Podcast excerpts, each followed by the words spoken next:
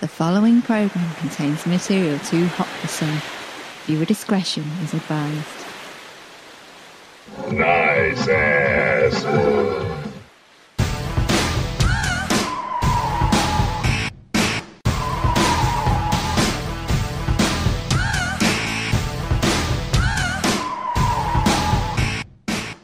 Hello, and welcome to episode 31 of the New Generation Project podcast, where we sing praise to all available deities that we don't have to watch uncensored 1996 ever again. Hey. Tonight, we make our final stop on the road to WrestleMania 12 as we watch the 1996 edition of the Slammy Awards.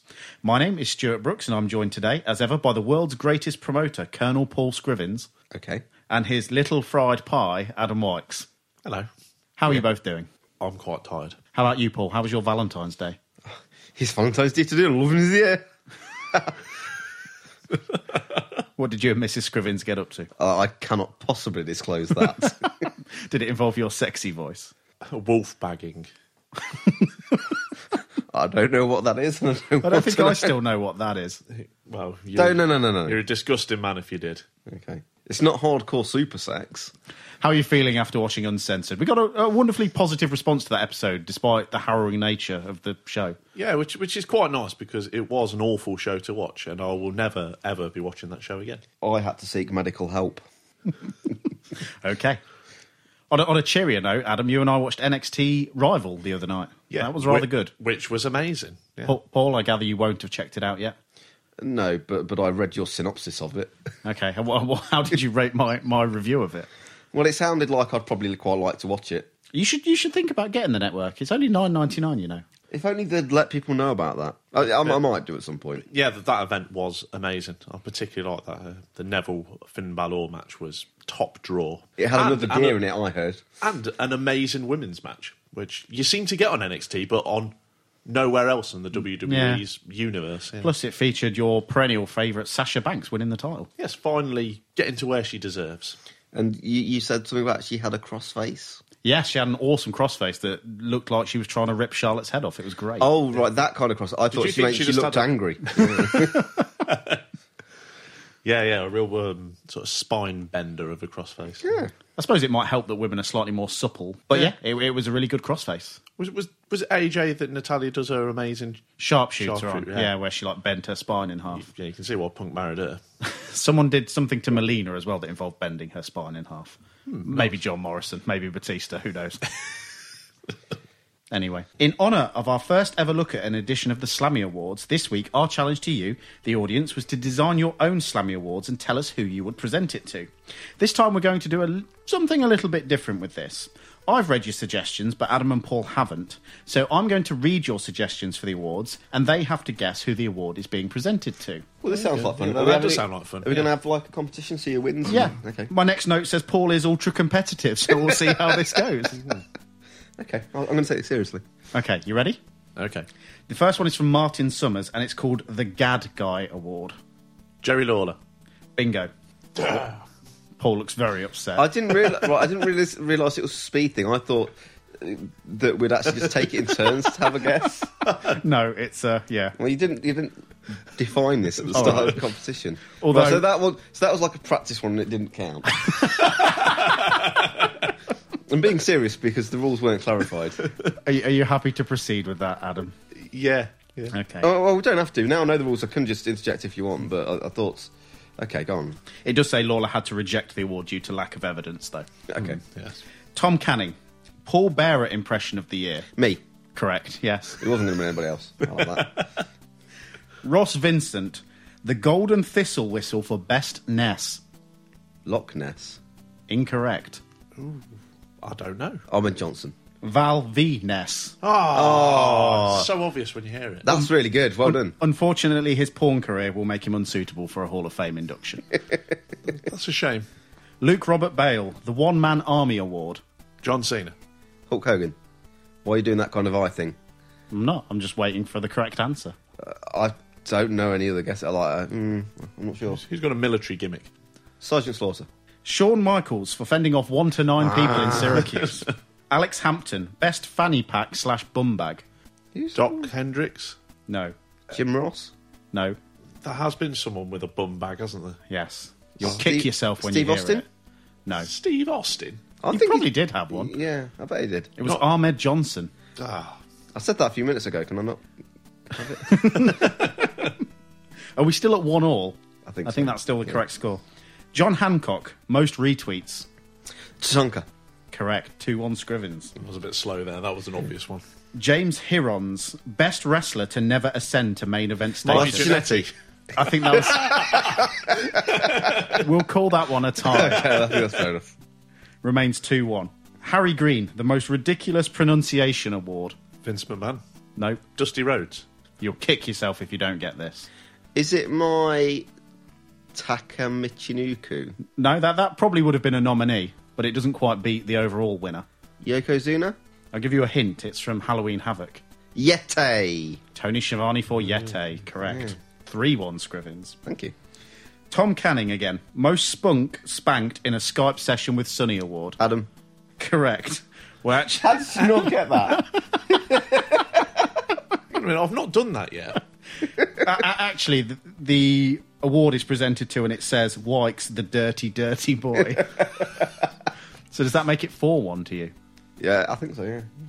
Dwayne Adams, wrestler most likely to promote fondly remembered childhood cartoon discussions. Loch Ness. 5 1 Scrivens. John Hancock. It's all up here, Adam. all up Yeah, here. yeah. Quite a lot of these are from John Hancock. He had a good set of suggestions. You couldn't present a cat award. Lynn. Doc Hendricks? Probably a nominee, but not the winner. Pettingill. I'll give you a hint. It's from King of the Ring 94. Oh, Art Donovan. 6 1 Scrivens. Alistair Harding, made up wrestler most likely to get me a mention award. Bruce Spring, Spring, Spring Bruce. The boss.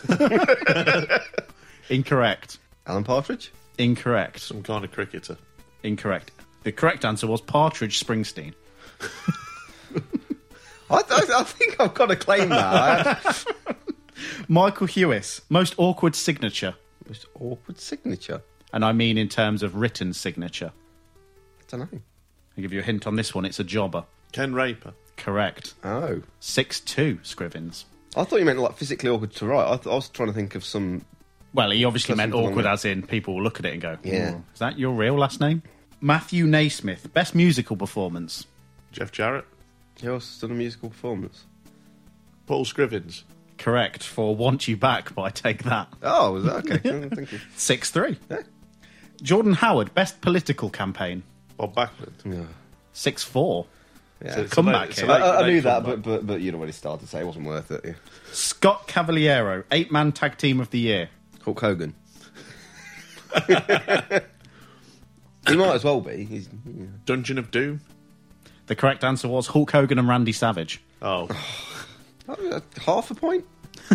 No, it remains six four. Michael Hewitt, best wrestle maths. Me. Wrong. Scott Steiner. Six five. Oh, you're not allowed to get that. Ryan Werner, best reminder that I could be doing anything else with my life award. Ooh. Halloween Havoc. No, that was that was pretty good. The correct answer was Raw in 2015. Okay. Um, Uh, hmm. Richard Query, best pronunciation of the word man, Scott's uh, Rose Marone. seven five. Robert Marino, greatest longevity for a gimmick. Undertaker. Think the exact opposite. Of Oh, that. Brutus Beefcake. John Leslie. Mantar. John Leslie. Ed Leslie. Think of a gimmick with even less longevity. Santa Claus. Correct, I seven was, I was six. just thinking that. Yeah. John Hancock, the honorary Music of Black Origins Award, the MOBO, a Yeah, legitimate award. Yeah. yeah. Our Truth. No, Give us a clue. It's we've seen him on the show. It was a song you particularly liked, Paul. Time's up on that one. It's Oscar from Men on a Mission. Oh, yeah. That's that's good. Dan Davis, best gyrating by a man who gets paid to Jimmy Del pleasure Rey. the ladies. Correct. You got that on the word gyrating. Well, what else do you need? Just pipping Val Venus to the post, apparently. Does that make it 8 6? Yeah, I think so. John Campbell, best 1995 King of the Ring winner. Marbler. No, he wasn't the best. um, anybody that wasn't in it. The correct answer was nobody, but Owen Hart takes the trophy and claims it as his own. Very good. Dave Green, most pointless Royal Rumble entry. Well, there's loads of those. Someone that we've seen. Yeah, Oh, okay. What year? 96. Okay. Clue, there was two of them. Oh, that team, the Headhunters, but with the different name. Yeah, I'll give you that. 9 6 Samoan SWAT team. Yeah. Brad Jones, laziest attempt to get this read out. Bruce Springsteen, uh, the boss. Springsteen. Bruce Springsteen. Is that 10 6, is it? Alex Fitzgerald, best looking with their gear on backwards. Oh, uh, Vader. Correct, 11 6. He's pulling away from you now. That, Adam. that's that. My my shaking of my hands there really helped me get the answer. John Hancock again. Have you got your Big Plate Award? Alan Partridge. Well, yes, but no. Have we seen someone with a big plate? But think who is the most likely to have taken a big Yo plate. Kozuna. Correct. Tw- is that 12 6? Yeah, it's along those lines. Tyler Work, best supporting performance by a wrestler not directly competing in a match. Oh, it'll be somebody from the lumberjack match. Duke Drose, Incorrect. Who Who else entered a sterling performance in that match? Mantar. Correct. For his mooing it in your house too. Okay. 12 7. Tom Downey, the Alan Partridge Dan Award. Dan. Dan Seven. No. So who's been shouting the name? It's not to do with shouting the name, it's to do with the name of the performer performing the character. Dan Spivey. Correct. For his portrayal of Waylon Mercy. Hmm. Oh, 12 okay. 8. It's gonna Jay be Mills, least likely to make it to the millennium. Techno Team 2000. 13 8. ben Dorber, most tax collected. Oh, RS. That's a draw, that one. Ash Preston, best couple. Best couple. Undertaker and Paul Bearer. Incorrect. C- Can you give us a clue? It's not from wrestling. Well, that makes it somewhat harder. From It's fr- Baywatch. It's from an episode we've done that may have not been reviewing wrestling. Oh, is it from Thunder in Paradise? But but whom is it? Hulk Hogan and that English woman. Incorrect. it was Spencer and Brew from Thunder in Paradise Ah. with their deeply homoerotic relationship. Cole Grice, best doctor who isn't really a doctor award. Doc Hendricks. Correct. Closely followed by Dr. Isaac Yankum. Does that make it 14 8? I think it might be 14 9 possibly. 14 9. There's only two left, so Okay. it's safe to say you've won, Paul. Congratulations. Thank you. John Hancock, Desmorta Island Dandis Award. Finley. Incorrect. Seamus. Incorrect. They pro- possibly were nominees, but this is not Guinness. who he's awarded it to. What other Irish wrestlers have we had? We've not seen her on the show. seen Becky her. Lynch. Becky Lynch, correct. Who's that? She's from NXT, which was you in that probably really haven't good- seen. Have I, Fatal have I four-way. seen that match? Have I seen a match? She of that? debuted doing a bit of a jig, and then they changed her character. She's to, good. To more angry. Is she the one that gave, that you said gave up was a wrestler and gave it up? Yeah, and started? yeah. Oh, okay, with you. Andrew Parker, finally, Woman of the Year, Sonny. Bull Nakano. Gold Dust.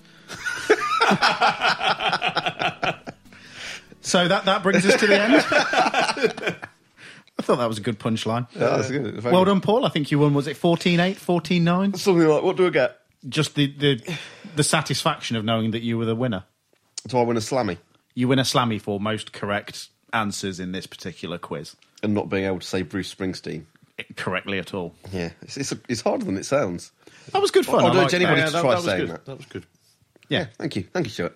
So, most people will know the Slammy Awards these days as one of those themed episodes of Raw that crops up around December each year, but where did they originate? Kansas. It's a good question. Obviously intended as a parody of both the Oscars and the Grammys, the first edition of the Slammy Awards aired live on MTV on March the 1st, 1986, and took a similar format to what we saw with this 1996 edition, offering a selection of awards, mostly awarded for comedic purposes. It returned again the next year on December the 16th, 1987, from Caesar's Palace and was aired in syndicated television rather than as a live special. This second edition of the Slammies is most often remembered for a number of musical performances by various superstars promoting Pile Driver, the wrestling album 2. The highlight of which was Vince McMahon's rousing vocal performance of Stand Back, a thinly veiled lyrical masterpiece about how Vince was taking over the wrestling world and putting all of his competition out of business. Was was that the one that they showed on something else years and years later? Yeah, they showed it on on Raw, in Raw? about 2001, and then I think Triple H and Shawn Michaels did it again in about 2006. Hmm, But it, it is unintentionally hilarious. Mm. it's brilliant from what I remember. Did they have Hulk Hogan on bass or something random? yeah, yeah, yeah. oh, yeah, I've seen that. Is it true that he played with Metallica, or is that? Just... I think that's just one of those urban myths, isn't it? It was a pretty strong rumour, but it was it was a rumour before, like, I don't know what year it was. The early 90s. No, because it would have been after uh, Jason Newstead left. Right. So it would have been, yeah, everyone would have had the internet. It was a strong rumour that Hulk Hogan was actually playing live shows with Metallica. My other note here is that the world can only sadly dream about a Vince McMahon Paul Scrivens duet. It, it could happen. The awards then took a seven year hiatus before returning on the December 31st, 1994 edition of WWF Mania. Unlike the first two iterations, this version was merely Todd Pettingill and Stephanie Wyand, remember her? Oh, I do, yeah. yeah. yeah. Arsing about in the WWF TV studios, not really presenting the awards to anyone in particular, just saying who'd won them. After another gap in 1995, and with the Hall of Fame ceremony not yet established as the night prior to Mania activity, the WWF relaunched the Slammy Awards with this edition held on March the 30th, 1996, live on the USA Network from the Anaheim Marriott in Anaheim, California. The show drew a 1.6 rating. That's, That's- pretty good. Yeah, isn't that's it? not bad. Yeah. yeah. Our commentators for the evening are Vince McMahon and Jerry the King Lawler. Lawler begins by telling us that there will be so many foul ups, so many blunders, you're not going to believe it. It's a good way of selling the show, Yeah. basically saying this is going to be terrible. Yeah, good good start. Apparently, according to Lawler, because the WWF don't normally do award Mm. shows, this one is going to be spectacularly shit. like, excellent. And Vince actually looks horrified next to him. Like, what are you saying? Mm. And I didn't spot it myself. I may have just been typing, but apparently, young Stephanie McMahon is in the crowd. I Come, didn't, come again. Yeah, sat next to Linda. I've seen the picture of it, but I didn't spot it myself. oh, I didn't Might- spot it. might Well, there's quite rewatch a few that. children at the show. You'll have to re go through it, Adam. Yeah. with your macho man fine tooth comb. we throw to our host, Todd Pettingill, who runs out on stage for what emerges to be the greatest single moment of his life. Yeah. It's good. I'll splice in what happens here and then we'll discuss it.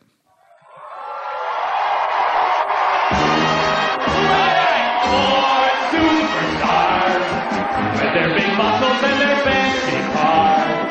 And here tonight we're gonna hand out swammies. It beats the Grammys. We're live on USA. He's the sexiest thing that ever stepped in the ring. Sean is. With his earrings and hair and his song underwear, Sean is. Such a stud, such a hunk. I said hunk, not hunk. Sean is. He's totally from Cali, a condo in the valley. He should be on Sally. He's gold dust, totally. He once thrown into forum and said the boys adore him. He's gold dust, totally. He walks among the living, though he really is quite dead.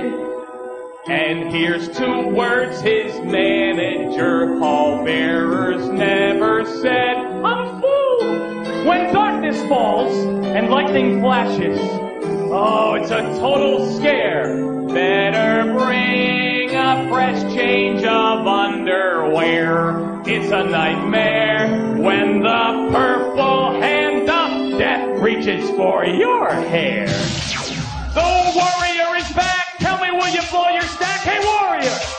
Hey, Warrior! I'm like your biggest fan, but how much did it cost McMahon? Hey, Warrior! Wait a minute. Hey, Warrior! Yeah. Oh, Sonny, my dear. Uh-oh. Skip and Zip are here. We can plainly see those are double D. Uh, Sonny and her beast. Big Daddy don't need no friendship. Uh-oh. He don't need no one at all. And if you want Diesel to respect you, well, buy a black glove at the mall. Yokozuna, Yokozuna. He's the Federation's big kahuna. Never missed a dinner. He's the Nathan's hot dog eating winner. Here's the story of a man named Bret Hart. He's the only man man enough to wear pink. He's been in something like five million matches. I got that from the thing. Okay. Ahmed Johnson, Jake the Snake, Horowitz, you take the cake. Hunter Hearst, Helmsley, and Savio, you shake and bake. Backlund crawling on his knees. Duke is tossing out the sleeves. Jerry Lawler, he just came down with mad cow disease. What?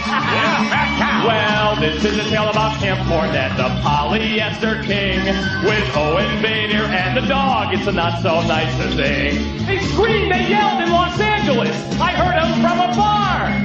Cause Cornette would only rent a mid-size rent-a-car. We love the superstars. WWF superstars. So come on, let's start the show and fire up the burner. Screw you, Ted Turner. It's time to start the show. The Clammy Show. All right, hot pettingow. Yeah. Not exactly hootie, maybe a blowfish. So, what do you think to that performance? Amazing. Like, really, really good. I wasn't expecting it. Yeah, w- way better than I ever could have thought it would I possibly don't know be. whether there's an element of we expect so little from Todd Pettingill that when he does something good, it seems extra good, but he's got a lot of lyrics to remember here. Yeah. He's not got a bad singing voice. And Yeah. it's- yeah, it's really, really good. Yeah. So I thought we could break down the song. I've, I've typed out all the lyrics at, at great length. We'll break down what it goes through. Okay, so the first bit is to the tune of Hooray for Hollywood. Is that a, a song you know? Hooray for Hollywood, yeah. Yeah. Yeah, And it goes Hooray for superstars with their big muscles and their fancy cars. And here tonight we're going to hand out slammies. It beats the Grammys live on USA. That's fair enough. Yeah. Fancy cars, Bob Holly, maybe? Uh, I think you're reading a bit much into that. I don't know as if he's I don't know if he's even there. Like I didn't spot him in the crowd. No, it would, I'd suspect it'd be somewhere near the back. I, I did spot that Duke Drosy was sat next to Bret Hart. It's like, Really? Yeah, Hmm. as if he's been promoted to that table. Surely there should be like a main eventers table, then like a mid carders table. I did, I did see Marty Jannetty, who was firmly in the mid card. So the next bit is to the tune of "Cocaine" by Eric Clapton, which Good has a- song. has Good a song. slight irony to it, given the subject of it. He's the sexiest thing that ever stepped in the ring. Sean is, with his earrings and hair and his thong underwear. Sean is such a stud, such a hunk. I said hunk, not hulk. Sean is. Mm. Uh, Sean did some funny smiling to this. There, there has been a few moments, I think, where male presenters of WWF TV shows have sort of momentarily unveiled their real feelings towards Shawn Michaels, and I think this might have been the most blatant. Yeah. Mm. No. No, there's worse, is there? What was the last one we reviewed? Vince McMahon Yeah. gushing over him. Yeah. Yeah. But yeah, the irony of him doing that to a song called Cocaine is not lost on any of us, I'm Yeah. sure. Although if there was a song about pills, that might have been more apt. The next one is to the tune of the Adams Family theme. He's totally from Cali, a condo in the valley. He should be on Sally. He's gold dust totally.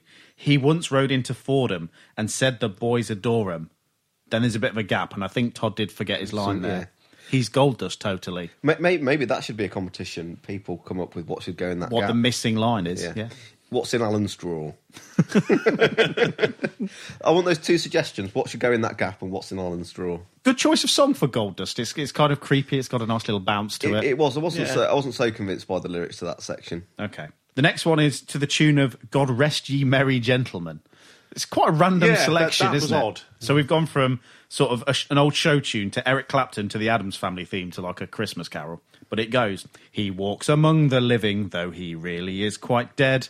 And here's two words his manager, Paul Bearer, never said: "I'm full." and he did it like that, didn't he? Yeah, no, it was very, very good. When darkness falls and lightning flashes, oh, it's a total scare. Better bring a fresh change of underwear. It's a nightmare. When the purple hand of death reaches for your hair. Very good. Yeah, I like- I And like that one. Essentially just calling Paul Bearer fat in the middle. Hmm. And saying Undertaker attacks people by the hair. Which he does sometimes. Yeah. To the tune of Mickey by Tony Basil, which is a quality tune. And this might be the best part of it. So Warrior is back. Tell me, will you blow your stack? Hey Warrior. Hey Warrior. I'm like your biggest fan, but how much did it cost McMahon? Hey Warrior. Hey Warrior. It's probably at this time still quite a sensitive uh, thing, the warrior, money. And McMahon type thing. yeah, and although we've had these sort of vague allusions to Vince being the boss of the company, it's never really been fully sort of Hmm. It's- stated on TV. It's kind of cemented here, both with Yeah. this and with the, the Fred Blassie thing. Yeah, he is the boss. D- Just let, let's pin this down now. Who wrote these lyrics? I mean, do you know who wrote them? Was it No Todd idea. coming up, or was No it idea. The writers, or I imagine a combination of the writers, maybe Todd Cornett, maybe I don't know, maybe even Russo. He's he's around at this point. I'm guessing that they would have had to put all the lyrics past Vince. Well, yeah, absolutely. So he was clearly all right with it. But Vince did pipe up at the point where Todd goes, "How much did it cost McMahon?" And he's like, "Hey." Yeah, The next one to the tune of the theme from The Beauty and the Beast. Oh, Sonny, my dear, Skip and Zip are here. We can plainly see those are double D's, Sonny and her beasts. yeah, that, that was a good. one. She really is wearing a cracking dress, Adam. Do you want to take us through that? take us through that dress, Adam? It is. uh, It's not not overly revealing. I don't think. It's thought it just, was. No, it's it's just got. What's your definition of revealing? Well, no, there's a, there, there is a lot of material in it. It's not the sort of thing that we'd expect from a diva nowadays, where they're basically wearing their underwear. Right. She is wearing a dress. It's just got, um, I'll describe them as windows in, in, in inappropriate areas. yes. E- Excellent. We'll get back to Sonny's dress later. To the tune of this is another. uh, Actually, most of this is great, but this is another good one. This is to the tune of "Another Brick in the Wall" by Pink Floyd. Yeah. Big Daddy don't need no friendship. He don't need no one at all. If you want Diesel to respect you, buy a black glove at the mall. I love the cutaways as well to Diesel, who's just trying to look like it's not phasing him and he's also wearing sunglasses Mm. indoors when it's dark. in a darkened environment. It's- Yeah. You, you know, you might as well wear a hat while you drive. I know. Is that a particularly bad thing to do? I don't know. It just it just strikes me as weird as wearing a hat in in any kind of indoors environment, and I'd class a Mm. car unless you've got a you know Open top. yeah as, as an indoor environment. But yeah, he looked thoroughly unimpressed, and I think Yeah. Triple H was whispering something in his ear like, "This Pettingill's a cunt, isn't he? We'll get him." sacked." to the tune of "Love and Marriage" by Frank Sinatra, and this is Adam's personal favourite, I believe. Yeah, I, I- I know for a fact that this has been stuck in Adam's head for, yeah, for a long the time. Yokozuna, Yokozuna, he's the Federation's big kahuna. Never missed a dinner. He's the nation's hot dog eating winner. Yeah, that was brilliant. That was stuck in my head for a long time. Also, he looks proud. Yes, he Like, does. I am the nation's hot dog No, eating he winner. goes through like he looks kind of suspicious as he starts singing stuff about Yeah. about him, but then when he finally clicks and yes, he's saying I eat a lot. Yeah, then he I- is that, proud. that's yeah. that's fine. I, I do like hot dogs. You're right. yeah.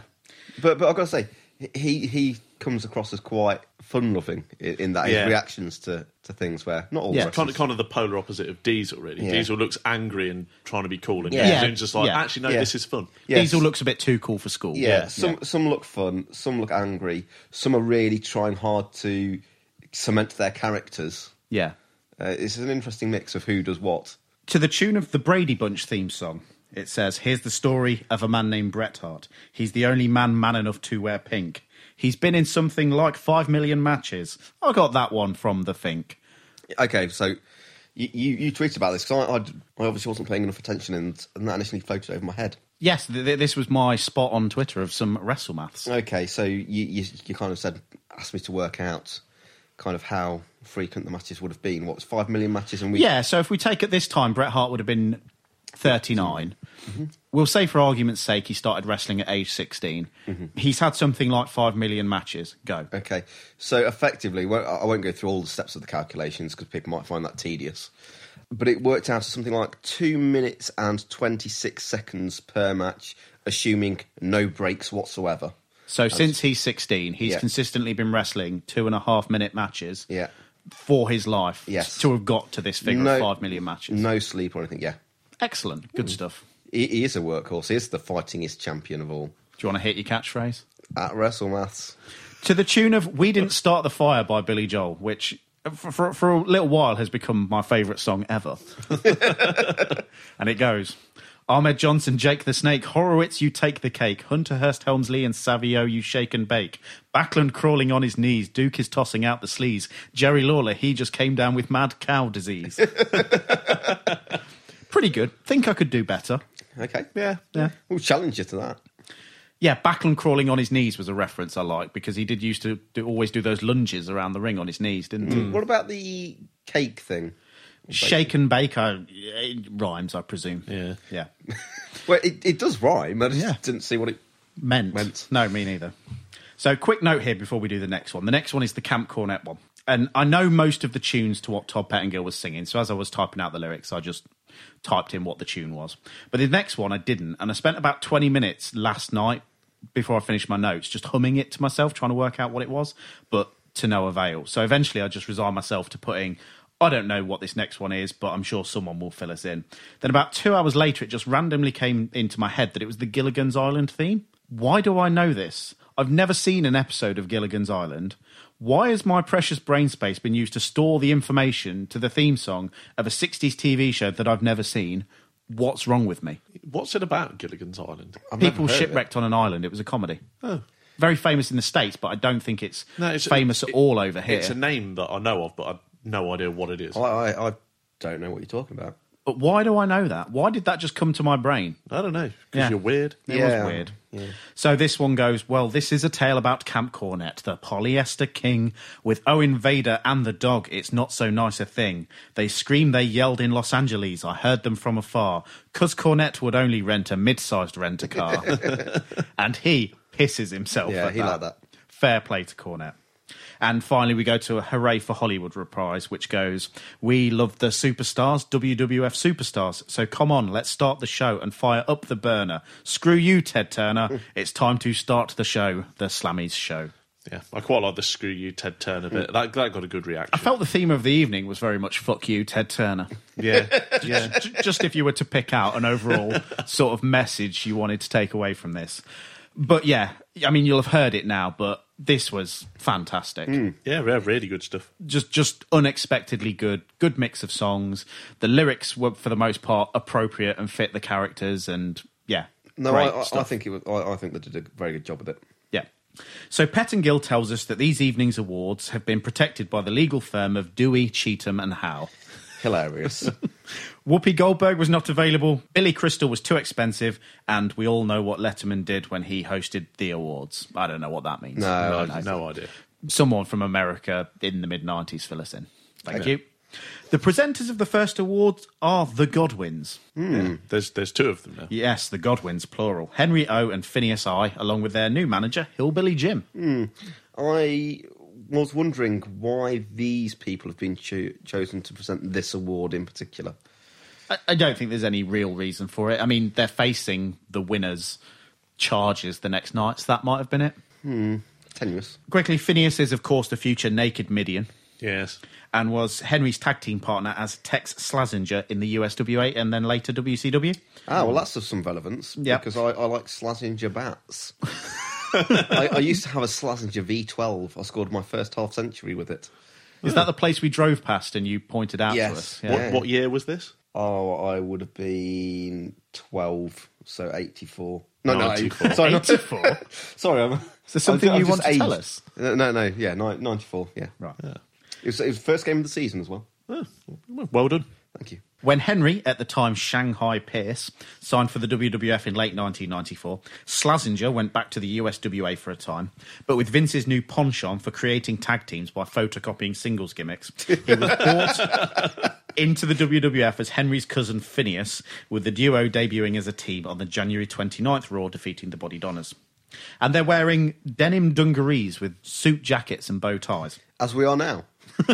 They are here to present the Slammy Award for Best Buns. Right, so with this as well, what I did was I emailed all the categories to Adam and Paul and got them to put who they thought would win before they watched it. Paul, you played a bit fast and loose with the rules. Did I? But we'll get to that later. Oh, there there was a couple where I predicted ties. Well, I think that There was a couple where you predicted two. ties. One of them you didn't specify it was a tie. You just, Oh. as far as I was concerned, you'd pick two of the five nominees.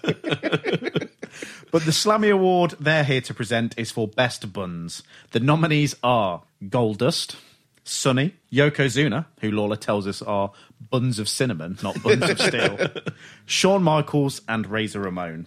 And for each set of nominees, they throw to clips of superstars throwing out little one liners. This one bizarrely includes The Undertaker saying, Nice ass move. Nice ass. Is that your Undertaker impression? It's like a slightly deeper version of your sexy voice. Well, he was saying nice ass, so yeah, it's, it's appropriate. Weird. he does a weird sort of Yeah. growl after it as well. And, and there's another bit where he, d- he has to, he does a growl after what he says. Hmm. It, it's strange because it's hard to think of Undertaker as a sexual being. Despite the fact he's married to Michelle McCool. Well, yes, but don't you, do you- like particularly in this character, it's, Yeah, you- you this don't- you- version of him. because he's so supernatural. You, you actually don't think of him as a, well. I don't think of him as like a normal human with normal human urges. He's supposed to be dead. Surely he Yeah. should have no sexual He- urges. He doesn't have views on people's asses. well, I, I thought not, but maybe I Can't was choke slam a bottom. Yeah, but now every time he walks to the ring, I'm just going to be thinking he's like looking at women in the crowd and thinking, mm, nice ass. and this might be worse. During Goldust's clip, Lawler tells Vince he's being a little homophobic. Vince's reply, you've got that right. The nominees, Gold Dust. Ah, yes, he is the androgynous one for sure. Gives new meaning to the term cheek to cheek. Uh, I think you're a little homophobic, you man. You got that right. What? wrong. I It didn't, was essentially, did you not pick up on no, that? I didn't spot that. No. I- If we boil it down, Lawler says to Vince, "You don't like gay people," and Vince says, Yes. yeah, you're right." I Which did not is spot that at all. Appalling, actually Yeah, it is appalling. appalling. I, that that is appalling, but I didn't. You didn't clock that one. It was very warm when we watched it, wasn't it? We were a bit I, I left sleepy. the heating on. My, but my, my note just says Vince is homophobic. it does. A- yeah. And is proud about it. Yeah, On Sunny, Lawler offers, she's pretty as a picture, nice frame too. I didn't spot that either. Were you listening to any of this? Although, overall, Lawler was dead good. On Lawler this. is on absolute Yeah. fire tonight. Yeah. He's he's inappropriate and irritating sometimes, but generally speaking, he's very good. Hillbilly Jim offers Phineas the envelope to read out the winner, but as he's a pig farmer, he can't read. Hilarious. And Lawler pisses himself Yeah. on commentary. Lawler finds absolutely hilarious. Illiteracy is hilarious. Henry helps him out and whispers the winner in his ear. It's Sonny. And Adam's pick for this was, I imagine Sonny. and Paul's pick for this was. I must have picked Sonny Muslim. Yep, so you both got that one Who correct. else are you going to pick? I was a little bit scared, actually. I was it a might bit be Shawn scared Michaels. that Shawn Michaels would have got this. But they, they did the right thing, and yes, she definitely should have won. particularly with the, the clip that they showed with him and, and with his uh, you, you're right the um, pre super kick wiggle Yeah. But, uh, but she she, yeah, she gets up to do her acceptance, and then says, "I bet you'd all love to know why I won best buns," and then teases that she's going to show us her ass, and then doesn't. Was this very upsetting for you? Bitch.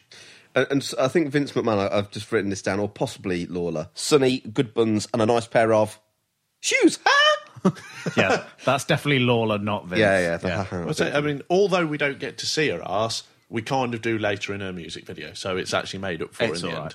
right. and go, go on uh, somebody's got to do the the Lawler line She asked me out once, McMahon. I was in her room. Which, again, classic. It- It's quite refreshing on these old shows, though, isn't it? Like today, you think of just Jerry Lawler as this sort of elderly muppet. The- he's, the, he's the Mountain Dew salesman. Yeah, but on, particularly, I think in Your House Six and and on this, he is absolute gold. And it's yeah, because you watch the WWE stuff now, and it is it's upsetting, and in many ways, it's made more upsetting by going back and looking at this and seeing how good he actually was, And how he witty and how Yeah, sharp, he's yeah. sharp and he's cutting, and he's he's not afraid really to say anything. I don't know yeah. whether Vince has just said, just say whatever you like, Jerry. he's, he's not he's not PG is he Oh, certainly no, not. But he's he's brilliant, and yeah, to see what he's actually become is. is Upsetting. Yeah, it is upsetting. Just a final note on Sunny. To be fair to her, she is a heel. So Yeah. when she asks if people want to see her ass and then doesn't do it, that, that that is fitting with the fact she's supposed to be a bitch. Yeah. Our next award presenters are the Million Dollar Man Ted DiBiase and Stone Cold Steve Austin. Now this was hilarious as I, well. I, I very much enjoyed this yeah. Our second award is for the best slamming jamming entrance. Uh, hang, on, hang on the nominees for the best slamming jamming entrance Is that your Steve Austin impression? because Uh, I've got to say, he, he looked so annoyed to be there. Yeah. he, he was just furious. I don't know if that was part of his character at the time, but he just he Angrily did- presents awards. The Nom Never and Ease. third. Here's Stone Cold Steve Austin saying slamming, jamming. DiBiase comments on Pettingill's buzz cut and asks if he spent a month in prison. Did he? Maybe. This includes a highlights package of Duke the Dumpster Drosy performing other better wrestlers' entrances. was But, dead but good. this was awesome. yeah. I, I really like that. I thought it did a really good job. I, I thought the package was quite well cut together. Okay. So the nominees for best entrance are Diesel, Bret Hart, Shawn Michaels, which specifically seems to be his dancing on the roof of In Your House 6, The Undertaker, and Goldust. Adam's pick was What was it? I can't remember what I put. Goldust. I think Oh, the Goldust I entrance is either dead went good. for Goldust or Undertaker. I think You I was went for torn- Undertaker, Yeah, yeah. I was torn between those two. And the winner is. Sure, Probably Shawn Michaels. Yeah, We all Shawn know that he's- Michaels. Swinging off a roof. Goldust gets up and is walking towards the stage as the result is announced. And yeah, he was fucking robbed. Mm. Yeah, Yeah. because Goldust entrance is amazing. Sean makes a sort of nah, nah, nah, nah, nah sign with his hand. That, thank you. We got the benefit of that visual, You, Stuart. you're welcome. Uh, Is he doing? He seems to be doing it to Austin and DiBiase as they leave, rather Hmm. than Goldust, though. Sean thanks the clique, leading the women in the audience to think he means them when really he means all his buddies. he tells us his entrance the following night at WrestleMania will top anything he's done yet. Don't know, possibly. Vince urges us to call 1 900 737 SLAM to vote for which WWF champion, past or present, in attendance tonight is Hall of Fame bound. That's oddly specific. Yes, that is odd. And who are the nominees for it? The nominees are Bob Backlund, The Undertaker, Yokozuna, Diesel, and Bret Hart. Fair enough. The original vote was simply titled Which WWF Champion Past or Present is Hall of Fame Bound, and they'd included Hulk Hogan in the nominees. Ah. Vince then felt there was actually a legitimate chance Hogan might win the vote, Mm. so changed it to In Attendance Tonight and cut Hogan out of the voting. Ah. It- So they, they it- did. uh, That was interesting because they did emphasise that when they read out for the award later on. Yeah. That was weird. Yeah. It beggars belief that originally they would have had the thought that Hogan could have been a possible candidate anyway. So currently, i- in amongst those nominees, bit of wrestle maths for you, 60% of them are Hall of Famers already, with only Diesel? and The Undertaker currently not in the Hall of Fame, although I would And argue both Und- of them will be. Undertaker will definitely go in, and, and I guess Diesel will as well. Yeah, yeah. Because the version we're watching is from Daily Motion and not the WWE Network, we've not been informed that that phone number is no longer active. So we will try calling it. Yeah. our next and that's the, we changed the winner. our next presenter is from the evening sponsors Tyco RC Maximum Heat, which looks like quite a cool toy. yeah, I've, I've got to say, I Radio controlled car, isn't I it? used to have a radio controlled car. I remember pestering my dad for it must have been months. Yeah. To get one, he finally got one, and again, it took us quite a while to build. It was quite a sophisticated one, and then it was such a pain in the ass to charge it up that I only used it about a dozen times. They're the sort of things that take a few hours to charge up and you get 10 minutes runtime. out yeah, of it. like you had to charge it up off the car battery, and You what? yeah, you had to, you had to charge it off the car battery. I don't know why. Could they not just make a plug? I don't know, but they it, we always charge it off the car battery. Anyway, this bloke's name is Scott Reskus, and his co-presenter is Yay, Mr. Bob Backlund. Hmm. Backlund picks up and moves the guy out of the way so he can talk. Yeah, which was good because I was thinking, oh, God, what's this guy going to say? But Backlund just sorts him out. Backlund says he's not here to exacerbate us this evening. He is here to present the Stick a Fork in Him He's Done Award for Best Finishing Maneuver. Before the nominees, Bob tells us that the chicken wing surpasses every other hold in the world. This is right. It sure does, Bob. It sure does.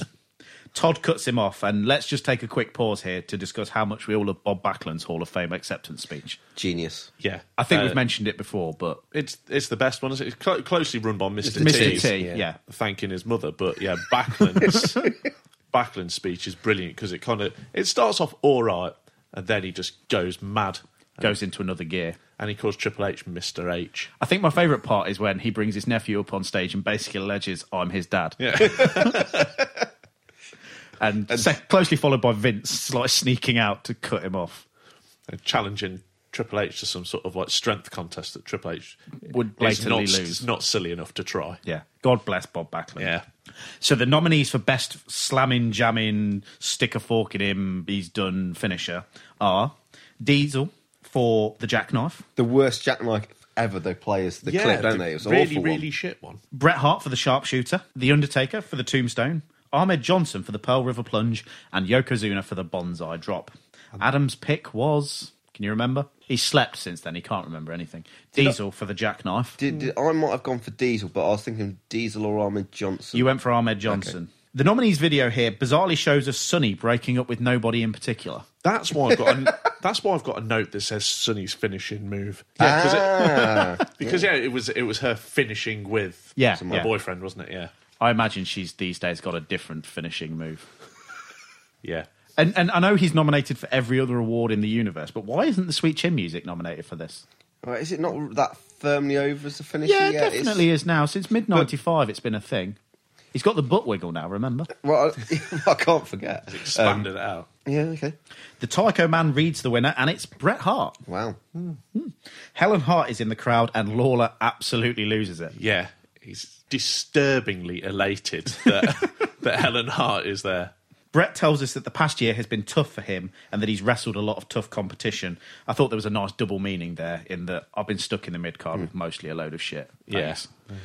And it's an honour to receive the award. He thanks Stu, but not Bruce. Hmm. He hypes his match with Sean and signs off with his catchphrase. Lawler offers, at least his tuxedo matches his face. They're both ugly. The, the, I I noticed that Sean claps Brett quite. I thought there was some sincerity tonight between the two of them. really? Yeah, I did actually. Okay. Todd tells us about another award, Best Music Video. And we throw to the wonderful Tell Me a Lie video. They, or Adam's as I do favourite. it, as the, the Sean is dead video. I like the bit where the pyro explodes in time with the drum beat. Did Yeah, you that's spot good. that? Yeah, it's well synced. You seem particularly upset by this video, like every time it crops I up. just, it just seems like the sort of thing that you'd you'd play after someone had died. It's a bit too wistfully looking back. Right. It's not. I don't know. Plus, is it a? I guess it is a music video, but to It's me, a song and there's a video to it, yeah. I don't know. I don't know. there's a bit near the end that reminds me of a song from the Buffy musical, because there's a bit where they sort of go, maybe we could stay together. And it reminds me of the bit from the Buffy one where it's like, how can I repay whatever? Yeah. It, it just sort of brought that up in my mind. Probably one of only about three musicals I like is the Buffy musical. The, the Buffy musical is oh, such a good episode. uh, the Blues Brothers and uh, South Park the movie. Team America would count maybe as well. Yeah, I guess. Four then. We'll find out who wins the best music video later on. Enough, enough of this folder roll. Get out of the way. Get out of the way, back up. Come in here, Clarence. Let me say, we're here to present the Jim award Cornette tonight and for the Clarence crime of the Mason. century. I think a leading candidate is whoever told Pettingill that he could sing. But we have some other nominees that to present the award here with me. My personal litigator, Johnny Cochran, and Epley Bailey all rolled into one, Mr. Clarence Mason. Very, very well Uh, said. Emily very is well watching said. from uh, I'd just like to say that as a criminal defense attorney, I'm unbeaten, that, and that is documented. And had F. Lee Bailey retained me, he wouldn't be in this sorry mess he's in right now. That's right. Back at the ceremony, Jim Cornette and Clarence Mason interrupt Todd Pettingill to present the Crime of the Century Award, with Cornette claiming a leading candidate should be whoever told Pettingill he could sing. I disagree, but the gag is great. Yeah, yeah. So the nominees for Crime of the Century are the 123 Kids Fast Count on Razor Ramon against Sid, Sid's attack on Shawn Michaels, Vader's assault on Gorilla Monsoon, Diesel jackknifing Brett after losing the WWF title, and Owen Hart taking credit for Shawn Michaels' collapse. Adam's pick was I think I, did I pick Vader? you picked Vader, and Paul's pick was Owen, I think. you picked Owen. Cornette announces the winner as Vader. Uh, uh, now we had a bit of a disagreement here, Adam, didn't we? Did we? Because I thought he had some nice shoes on, but you thought they were trainers, and then you, you actually ended up with saying they look like clogs on this resolution because Yeah. the picture was not great. The, the resolution was pretty shocking. I couldn't tell what type of shoes it was. They were big. Whatever. They were big, but I thought they kind of looked like quite smart black and white shoes. But they may have been trainers. You're right. The resolution. I know. was poor. I'm just glad that he wasn't wearing his mask. Cornette seems pretty pleased with this anyway, and Monsoon looks on less impressed. Vader is wearing shades indoors, but yeah, sadly not his mask with his suit. Cornette cuts the acceptance speech for him, and it's Vader time and he leaves. They definitely need to reevaluate the recipient of this award because the, the, the award is titled Crime of the Century. Yep. Yeah. And although it hasn't happened at the time, the big boss man cooking a dog and crashing a man's funeral definitely usurps Vader beating up Gorilla Monsoon. Yeah. And we'll consider him the honorary winner. Doesn't Mabel winning King of the Wing? King of the Wing. King of the Wing. King of the Wings. that could be a contest. He- he ma- in many ways, is king of the wing. But Yokozu- Yokozuna might take him for it. he's, the, he's the hot dog competition eating winner. He, he might win the ring. versus, versus the wing eating champions. but him winning King of the Ring surely is a bigger crime than Gorilla Monsoon being Vader bombed, right? Well, yeah. And uh, additionally, I did kind of look up the greatest crimes of the 20th century, and those articles mostly talked about things like the Chinese Civil War, the Russian Civil Hmm. War, World War One, Stalin's regime, Mao Zedong's regime in China, World War Two, and people like Jeffrey Dahmer, Ted Bundy, Bonnie and Clyde, Jeffrey Dahmer, and O.J. Simpson, who we'll talk about again soon. But yeah, they're all definitely worse than Vader launching his fat belly onto an old man, Hulk Hogan throwing someone off the roof of a building. That's committing murder on live pay per pre- view. that's a pretty hideous crime. Yeah, I see that. A parallel of ability. Two great competitors! A paradox of style. You will go down. Sharing one common passion. I'm gonna put you to the test. Bound by one dynamic goal. This championship belt is going nowhere. Now, one epic battle will define each other's destiny. One hour! No timeout! No nothing! Shawn Michaels. WrestleMania, the hopes and dreams of Shawn Michaels will be attained. Brett the Hitman Hart. WrestleMania 12 is going to be my finest hour. The Iron Man. All right, don't do it for Larry, do it for Shawn Michaels. WrestleMania. Presented by Tyco RC Maximum Heat. Live only on pay per view.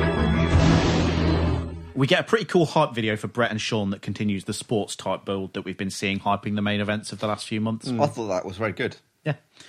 Pettingill introduces a video of Pacific Blue, which looks very exciting. Well, I've, I've put hot news show Pacific Blue equals cycling.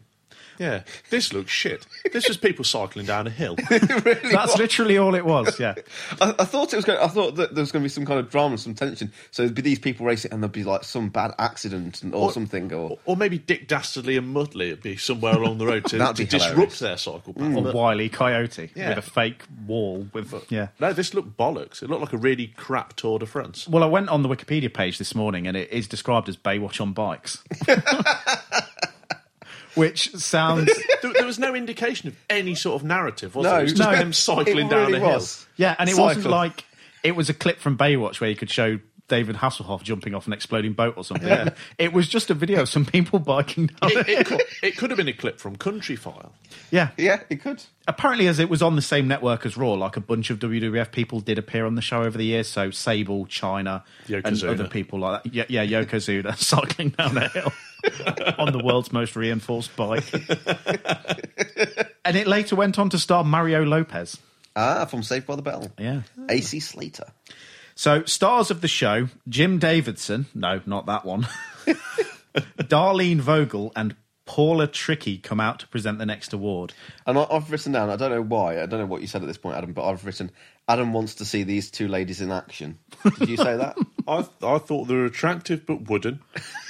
um, I don't- Every- everything you look for in a woman. and, and my, oth- my oth- my notes basically read Pacific Blue looks shit, and then there's an arrow going down uh, that just says this guy's a twat. oh, you didn't like him. He was a massive wanker. Yeah, my note also says more glorious 90s women for Adam. The crowd couldn't care less about them, is the other note. They, they are Yeah. like, who are these jabronis? Well, if they'd have shown a decent clip before they came out, they might. Jim Davidson says they don't know why they are here other than they're on the same channel. Brilliant. yeah, twat. He then challenges any team to face these two women, and the body donners kind of consider it. I think they should have. Jim introduces the nominees for the new Sensation Award. The nominees are Isaac Yankum DDS, Ahmed Johnson, The Body Donners, Savio Vega, and Goldust. Adam's pick was, Ahmed Johnson. and Paul's pick was, I don't know if I picked Armin Johnson or Hmm. Goldust. you picked Goldust. One of the women announces, Come home to Mama, Ahmed Johnson. I guess we know her preference. he shakes hands politely with the presenters and does some talking. First of all, I want to say something. This is not my award. This is your award, the people. Because without you, me, Shawn Michaels, Bret Hart, Yokozuna, none of us would be here or we would be nothing without you. But this is your award, not mine. Yeah, don't be so humble. You're not that great. I'd be here without Second him. of all, I want to apologize because this suit is not me. Uh oh. I feel like I belong to the million dollar corporation, which ain't much.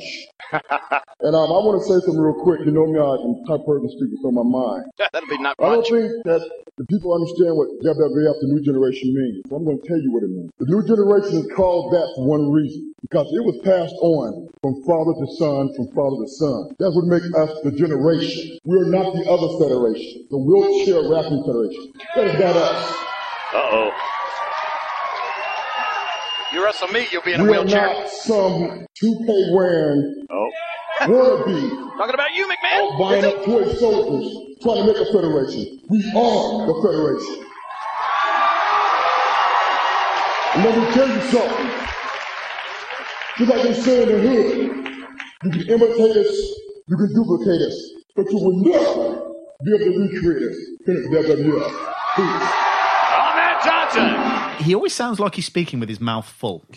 Well, I've, Yeah. I've, I've put his speaking through some kind of voice distortion. No, It- that it's so- is just his voice. It's just so bassy. Yeah. It's more. I think it's more decipherable as he's talking and he's calmer. Yeah. But towards the end of his speech, where he starts getting a little bit more irate, and this is the main problem that you see with his promos, where he's shouting, you can't understand a fucking word he's saying. He says this award belongs to the fans, and he says the suit isn't him. He asks if he can speak his mind, and Lawler quips, Well, that won't take long. he calls WCW the Wheelchair Wrestling Federation, which I guess would be WCWF or just WWF. Don't know. Misunderstood. He's he's he's very humble. He's a good pick for this award, to be Yeah, fair, given yeah. his push. I, I didn't have a problem with this winner, really. Pettingill gives us two words billionaire Ted. Mm. Fans boo, and he says he'll own them someday, too. he says the hookster isn't there as he's recovering from an attack with a high heeled shoe, and Nacho is delayed at the hair club for men. he says Tad is doing a great job and that Vince is a real sport for having him there. He says he's so impressed with the whole night, he might just buy the WWF right now. Todd tells him it's not for sale and he can't remember what award he's giving, so Todd fills in the blanks. It's been a couple of episodes since we've seen our pal billionaire Ted, so we'll cover off what's gone on with him here, as we'll have plenty of other stuff to discuss at WrestleMania and he's kind of only featured on the pre show. Okay? Yep. On the 8th of January Raw, Vince McMahon, of all people, decided to get high and mighty about steroid testing in the second Billionaire Ted skit. The WWF implied that their former stars were no longer required to be tested for steroids now that they worked for Ted's Wrestling. Immediately following the broadcast, Vince released a statement saying that the World Wrestling Federation is concerned about the health and well being of its talent. Although on tonight's Raw program, we used satire to demonstrate a point about the WWF steroid policy as opposed to Ted Turner's WCW, we realised that the use of steroids and other drugs of abuse is a serious issue and can pose health risks. Vince urged WCW to joining in selecting a third party company to independently test for steroid use. No, I can't believe this either. The WWF's use of the term satire to describe the billionaire Ted segments allowed them legal protection from any form of slander or libel lawsuit which WCW was rumoured to be considering. Well done, Vince. Oh, yeah, yeah, that's clever. The final War Room skit aired on the January 22nd Raw with Ted's minions unable to come up with an original idea until Scheme Gene claimed he had one, but you would have to call his hotline to find out what it was. this may have been the final War Room, but this wasn't over by a long shot. Eric Bischoff went on the WCW hotline on January the 23rd and told interviewer Mike Tenay that Vince McMahon was clearly a desperate man doing desperate things and that Vince was the Vern Gagne of the 1990s. Despite his bravado over the phone, Bischoff was clearly at least mildly rattled by the whole thing, as on the 29th of January Raw, Doc Hendricks referenced a letter sent to the WWF by an unnamed WCW executive that threatened legal action for the billionaire Ted Skits. They even went so far as to show the letter, which clearly named Bischoff as the unnamed executive. The WWF positioned themselves as refusing to back down from big bad WCW, and specifically Ted Turner, who Vince felt the war was actually with, rather than Eric Bischoff, who was realistically more his actual foe. Yeah. Hmm. And aired a press conference featuring billionaire Ted the Hookster and the Nacho Man fielding questions. The questions covered whether Ted was a hillbilly, whether he wore cheap suits, why he undercut the WWF on advertising rates, and why he'd chosen to place his wrestling show directly opposite the WWF's. The Hookster and the Nacho Man were questioned on their upcoming geriatric match at WrestleMania, with both men claiming that they would win, but with the Hookster getting the final word that it says in my contract I never lose, brother. Which may very well have been actually true. Yeah, yeah. Yeah. The segment ended on a cliffhanger with Ted unable to respond to questions that he was using stockholders' money to fund his campaign against the WWF rather than his own personal cash. The following week's subsequent skit began with the tagline that it was being broadcast despite threat of legal action from Turner Broadcasting. The segment alleged that Turner had wasted $40 million of stockholders' money so that when he died and saw his father, who allegedly Turner didn't get along with, he could tell Daddy to kiss my ass. Okay. In addition to this, Vince had attempted to buy advertising space in both the New York Times and the Wall Street Journal, espousing the same allegations, but was turned down by both newspapers, although a modified version was printed in the financial section of the Times on the 7th of February. That same week, Vince filed a complaint with the Federal Trade Commission claiming that TBS was engaged in a systematic plan to destroy the WWF so that it could achieve a monopoly over the wrestling industry. Oh, the ironies. Again, I'm sure the irony of, lo- of this is lost on absolutely no one. Fucking hell. And if that wasn't enough, he also wrote a personal letter to Ted Turner about the use of blood on Nitro, claiming that blading was disgusting, violent, and potentially infectious. Despite the fact that Bret Hart's just done it. And a few months especially ago on considering, his. you know, the late 90s. Yeah, and where it will go. Yeah. On screen, the billionaire Ted segment then moved to being presented as a TV show called Larry Fling Live, where Fling firstly interviewed billionaire Ted about Savage's thinning hair and Hogan being knocked out by a women's shoe. When Fling asked about McMahon's FTC complaint, billionaire Ted conveniently lost his voice. The following week, Larry Fling interviewed the Hookster and the Nacho Man, with the purpose of this skit solely to point out how old, bold, incontinent, and past their prime they were, and that they couldn't keep up with the new generation. The segment ended mocking the closing moments of Super Brawl, with the Hookster fending off various TV crew members with tepid chair shots complete with comedy sound effects. On the 4th of March Raw, the WWF aired a pastiche titled TV Trivia, which saw billionaire Ted take on a bimbo named Candy, with the two tasked to attribute a number of real life quotes to their owner. Of course, all the quotes were from Ted Turner himself and were chosen to paint him as a misogynist, a racist, a bigot, and just generally an idiot. I don't doubt at all that you could find any number of quotes that would paint Vince McMahon in the same light. On the 11th of March Raw, Scheme Gene presented his Geriatric Control Center, where Gene showed us hilarious footage of the Hookster and the Nacho Man training for their WrestleMania bout. Nacho's training was having fake hair sprayed on his head. Before telling us breaking news that no handcuffs or ladies' shoes would be allowed at ringside. This one ended with Gene urging us to call his hotline, the number for which was 1 800 Lying Baldy about the possibility that the sun might go down that night and that nighttime might follow it. this all built to the 18th of March Raw, where billionaire Ted was assessed by the FTC with regards to the upcoming Time Warner merger with the Turner Broadcasting System. This segment was no longer played for comedy, instead, turning into a parody of the courtroom scene from A Few Good Men. You can't handle the truth. Correct. And basically becoming a character assassination of Ted Turner and his business practices. The skit ended on a to be continued, with the WWF urging viewers to write in their opposition to the merger, with the implication being that it would give Turner almost total control, a monopoly, if you will, over what audiences watched. As far as I can tell, no follow up was produced, and this segment and the following evening's WrestleMania match was the end of the angle. Interestingly enough, the match was aired on the free for all portion of WrestleMania, as Turner at that point owned the likenesses of both Hulk Hogan and Randy Savage, so the WWF can't use them for marketing or promotional purposes, i.e., encouraging people to buy the pay per view Yeah, to see the match, though I doubt anyone in their right mind was buying WrestleMania to see that match. A couple of points. Go on, then. I think that you're right in the fact that this seems like really harsh towards Ted Turner. Like it's really directed at him, but but you're right. Bischoff is the one that's doing everything. Ted- Bischoff is the Ted's- cunt that's giving away results. Ted's yeah. the benefactor. Yeah, he's he's the money behind it. Yeah. Bischoff is the one that is doing everything that Vince is upset with. Yet he says nothing about Bischoff. It's all directed at Ted Turner. Yeah. And secondly, it seems like this this is personally quite horrible. And I'm not saying that what Bischoff is doing on on Nitro isn't a bad thing, but this seems a little bit harsh. It's a really ingrained personal attack on Ted Turner. on Ted, on Hulk, and on Macho Man as well. Yeah. Yeah. Your thoughts, Paul? I, I can't get my like I can't get my head around it. Uh, It's another one of these things where actually this is quite a big deal. Yeah. And yeah, it's it's, it's all kind of quite The hypocrisy of it all is what absolutely stands out.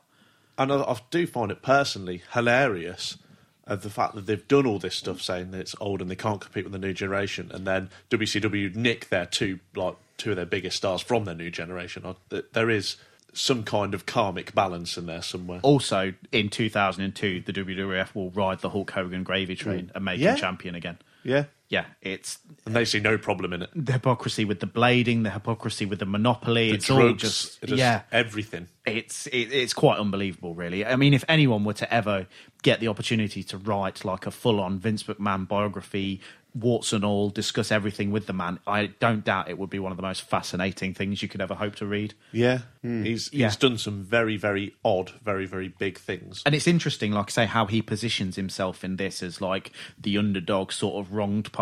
Mm-hmm. When in the eighties he was the monopoly that was devouring everyone else, and again at the early two thousands he will be the monopoly Yeah. devouring everything. He's else. already done everything that he's accusing WCW W of, of, yeah. And now that maybe Someone's doing it back so- to someone him. else is doing it, and not even in this, not but nowhere near in the same scope that Vince did it. No, I, I I would agree with that as well. And yeah, and he's so threatened by this, so threatened by the Yeah. fact that someone's doing what he did that, that it must be so wrong. But then obviously things flip, and he just buys up everyone else anyway, Yeah, and he sees no problem in that, and there's no one else to say that there is a problem in that. yeah. So there you go. That's the billionaire Ted story. Mm. Interesting stuff. All right, yeah, yeah, yeah, it's great to be here. Yeah, yeah, yeah, I'll own you someday too. Yeah. yeah. Well, first of all, I want to, you know, a lot of people have been uh, asking questions today, but saying, "Where's the huckster Nacho?" Uh, uh, Huckster couldn't be here because he's a little, uh, little tied up or handcuffed. So he's still recovering Or from there's that an assault incontinence with a problem as well. high-heeled shoe, so he is convalescing well right now. And, and it's like uh, Nacho, he, uh, he missed his flight because he is uh, delayed at Hair Club for Men, so he couldn't be here. But anyway, it's, uh, how about a hand for uh, what, what's his name? Tim, Tom, uh, uh, George what's his name Foster looking now? on. Tad, uh, yeah, Tad doing a great job tonight. It's uh, uh I I also want to thank uh, uh, Vince McMahon. He's a real sport for having me here. I think. You know, it's, All I right, think Tim, so. go ahead. Yeah, yeah, you know, uh, it's- you know, in fact, I'm so impressed with this whole event tonight. I may just cut a check right now for it. For the, I I know the WWF's not for sale, but can't blame a billionaire for trying. Yeah, yeah. All right, All come right, on, we let's- got an award to give out here. It's uh, it's the uh, what, uh, uh, where, yeah, It's, uh, yeah. it's, uh, oh yeah, yeah. I'm talking and I can't shut up. Yeah. uh, it's- So Ted is here to present the I'm Talking and I Can't Shut Up award for Biggest Mouth. The nominees are Doc Hendricks, Brother Love, Jerry Lawler, Jim Cornette, and Jim Ross wearing a lovely sweater. quotes lovely sweater. Adam's pick was Doc Hendricks. You went with Jim Cornette. Did I? And I, Paul's pick. I think mine was Doc Hendricks. You went with Jerry Lawler. Oh, I did. Yeah. Because like the thing is, I thought Jerry Lawler would win it, but I don't like Doc Hendricks, so I hoped he would win it. Ted announces the winner is Jerry Lawler. Well, I'll tell you, you tell it like it is, and this is what you get. See, it's not that I can't shut up. It's just that it's what I do. I tell it like it is. Here's a guy who, when you get somebody like Ahmed Johnson, who's so dumb that he thinks Thomas Jefferson is that little black guy that's married to Wheezy, I tell it.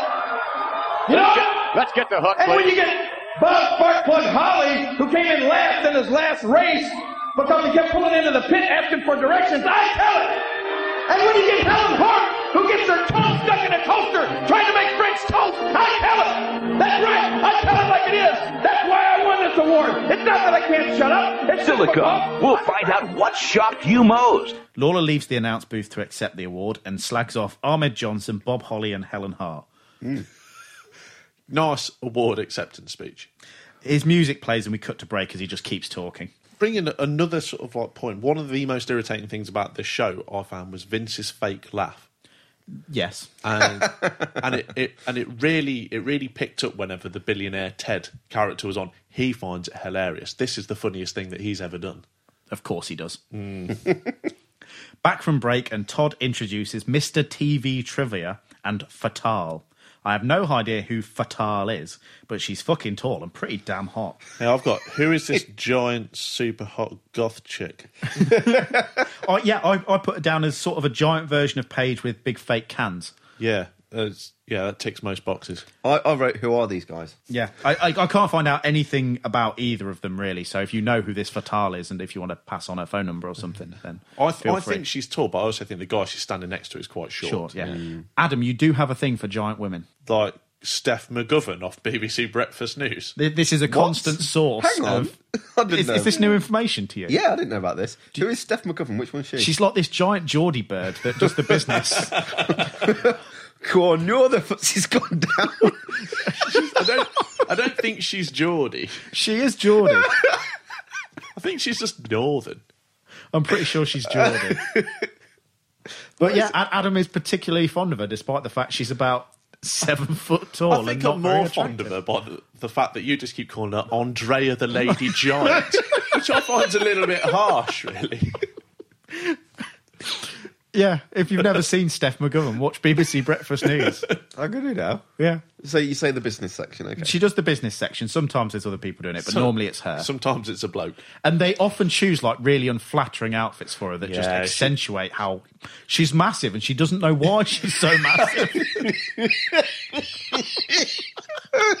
Paul's lost it. They don't know why they're so big. 60 foot high chickens. Oh dear.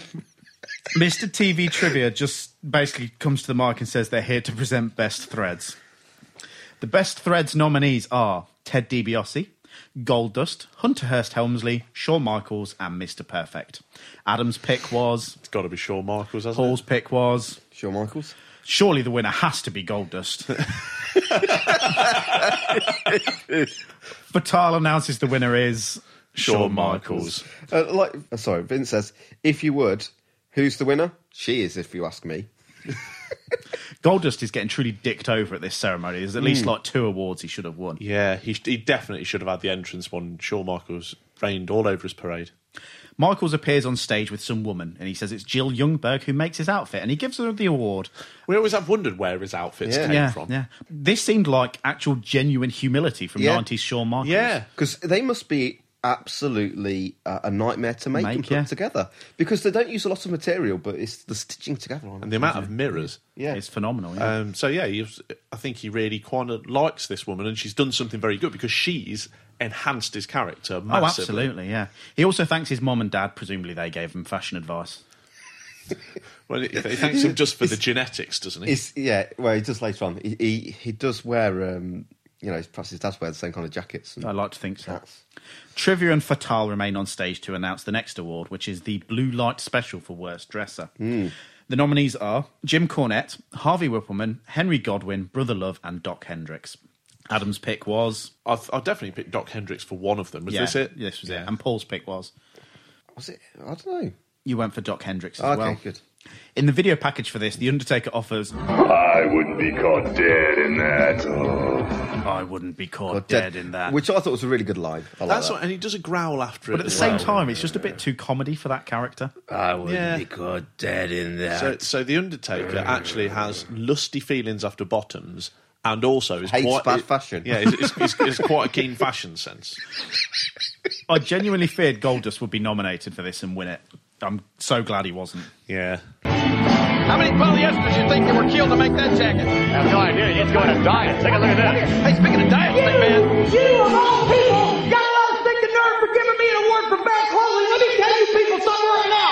You people got a lot of nerve sitting at home in your crummy t-shirts and your cheap overalls like the average American public and giving me an award for bad clothing. I'm a paragon of sartorial pulchritude. I'm a trendsetter and I will continue to be regardless of your jealousy and insinuations throwing slurs at my clothing. Thank you very little. You're welcome even less. Fatale announces the winner is Jim Cornette, and Hendrix gets up to celebrate not Yes, winning. claps wildly. This is the best thing that Doc Hendricks Yeah. has done, though, isn't it? Is, Yeah. is really over the top celebration of not winning that award. And I really like Cornet's promo for this. Yeah, one. Cornette is Oh. less than impressed with receiving this award. He takes it out on Mr. TV Trivia and he blames the audience for him winning. His response: "Thank you very little, and you're welcome even less." I like that.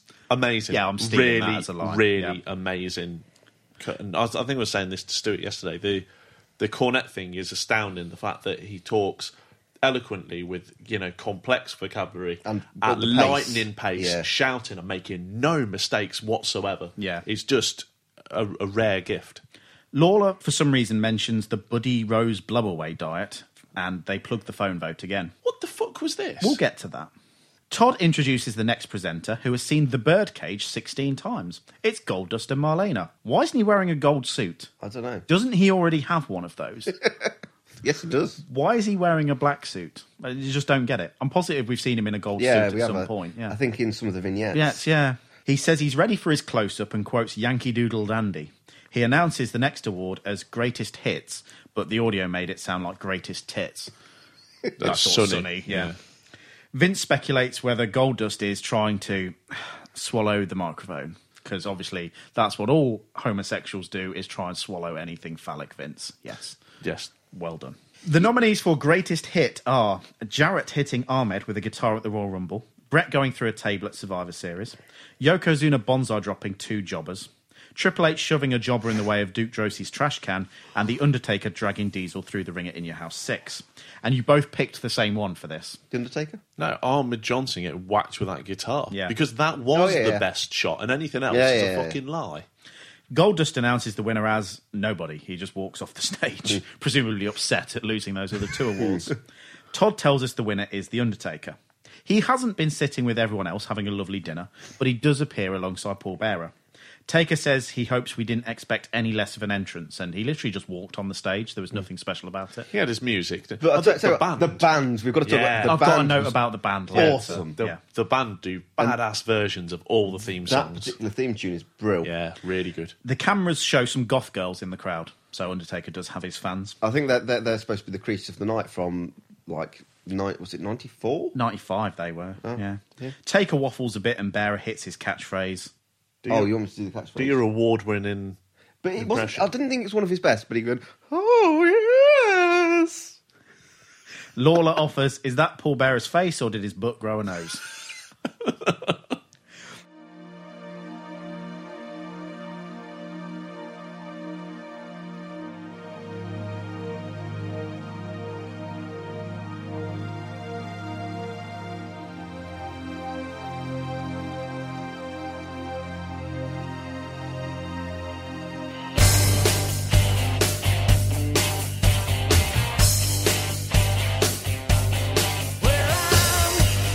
Burning inside.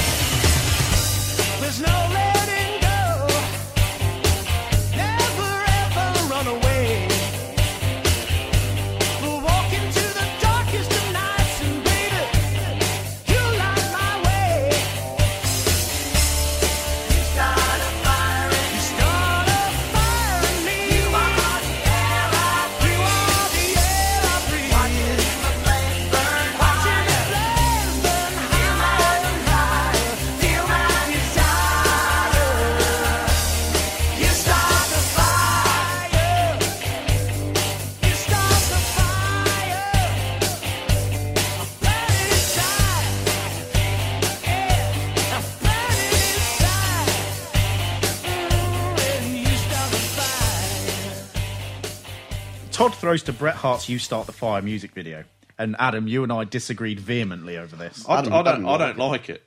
I liked it. okay, then. There- there we- that's pretty much it. I think it's got sort of Tom Petty quality to it, which I think they're trying to in- imitate a Tom Petty song they used in '92 for when Bret Hart first became champion. Hmm. And we did get to see a bit of Bret on "Lonesome Dove." Maybe we should review that. Is that? Well, is that what it is? That's what it is. Uh, That's what he I've was got filming. what- why is he a cowboy? Yeah, it's a TV show called Lonesome Dove.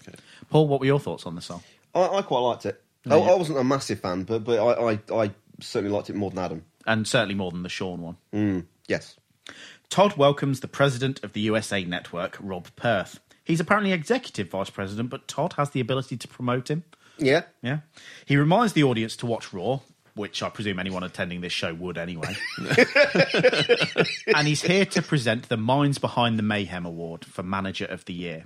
The nominees are Paul Bearer, Jim Cornette, Ted DiBiase, Sonny, who Jim Ross calls the Hillary Clinton of the WWF, Mrs. Bossy Pants. That's harsh. And Mr. Fuji, really? Yeah, like I didn't see that one coming at all because he's done nothing for a long time. Adam's pick was.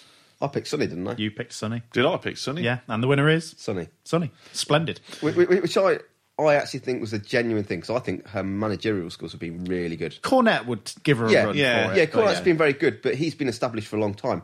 Considering how new to it She Sean is, is, yeah. and how young she is, she does a fantastic job. I've just got a note that says "nice tit shot on Sunny." Oh, yes, think I that wrote, the- I wrote down boobs and I didn't know why. Yeah, because I think there was a close-up shot of For like a good five seconds of just her cleavage. I think they're, they're focusing on the slammy, but she's just standing behind it. On, it's on Yeah. the Yeah. lectern. Yeah. She and the body donners head to the stage as Cornette throws something at them and gives them some abuse. Which is great. Sonny guarantees at WrestleMania we will see why she is manager of the year. She flirts with Mr. Perth and tries to get her own TV show. And the audience agrees. She should have her own TV show. I think he kind of agrees. Yeah. Yeah. And yeah, we get the tit shot for a good five seconds. A promo video hypes the Nacho Man versus the Hookster on the free for all, and we finally see the band that has been playing the themes all night. Yeah. So And this- delve into this. There is a band basically playing all the wrestlers' themes live in And- the room, and, it's some Of fantastic. them, some of them, I think, would be easier. So you know, they, they rock out Shawn Michaels, and obviously Yeah. they must have had a lot of bloody practice playing that one. but, but that's like your standard rock song. But when they do the Undertaker's one, Yeah, 'cause that's that's a bit normally like different. an orchestral piece, isn't Yeah. it? And Yeah. they do this really amazing That sounds version, which cool. is you know guitars and I swear there's like some I don't know Organ. sax or. Some, there's something going Mm. on in there. There's loads of different instruments, Yeah. and it just combines to make this amazing They should do sound. that for a WrestleMania entrance. That would be cool. Like if you imagine that really loud with a Yeah, that would live be band, I cool. think that'd be a good entrance. In fact, that's what they should do for one WrestleMania. Yeah. Fuck having Flow Rider. Just have like a band Playing that all live the plays themes. all the themes as they Yeah. come out. That'd be brilliant. Have that band with the really awesome drummer. And if that band could be Tool, that'd be even better. That would be good. I'd love to hear like Tool's version of Sexy Boy. That'd be brilliant. Yeah, it'd be 18 minutes long. Well, that's just about enough time for Shawn Michaels to come out to it. Todd welcomes Vince to the stage, and he's here to present the Lifetime Achievement Award. And we throw to a video package for classy Freddie Blassie. Here he is. Here he is, the world's champion heavyweight wrestler, Freddie Blassie. What kind of a welcome is that? Let's give him a real welcome.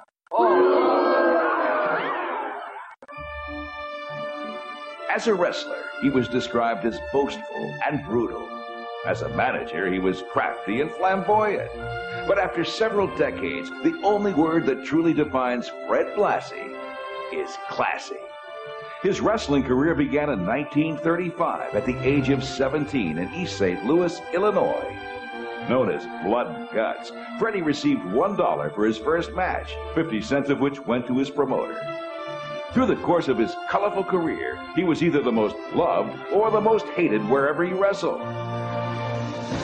In 1952, Freddie set out for Hollywood, California, and the wrestling world was never the same. His outrageous antics had stars flocking to ringside.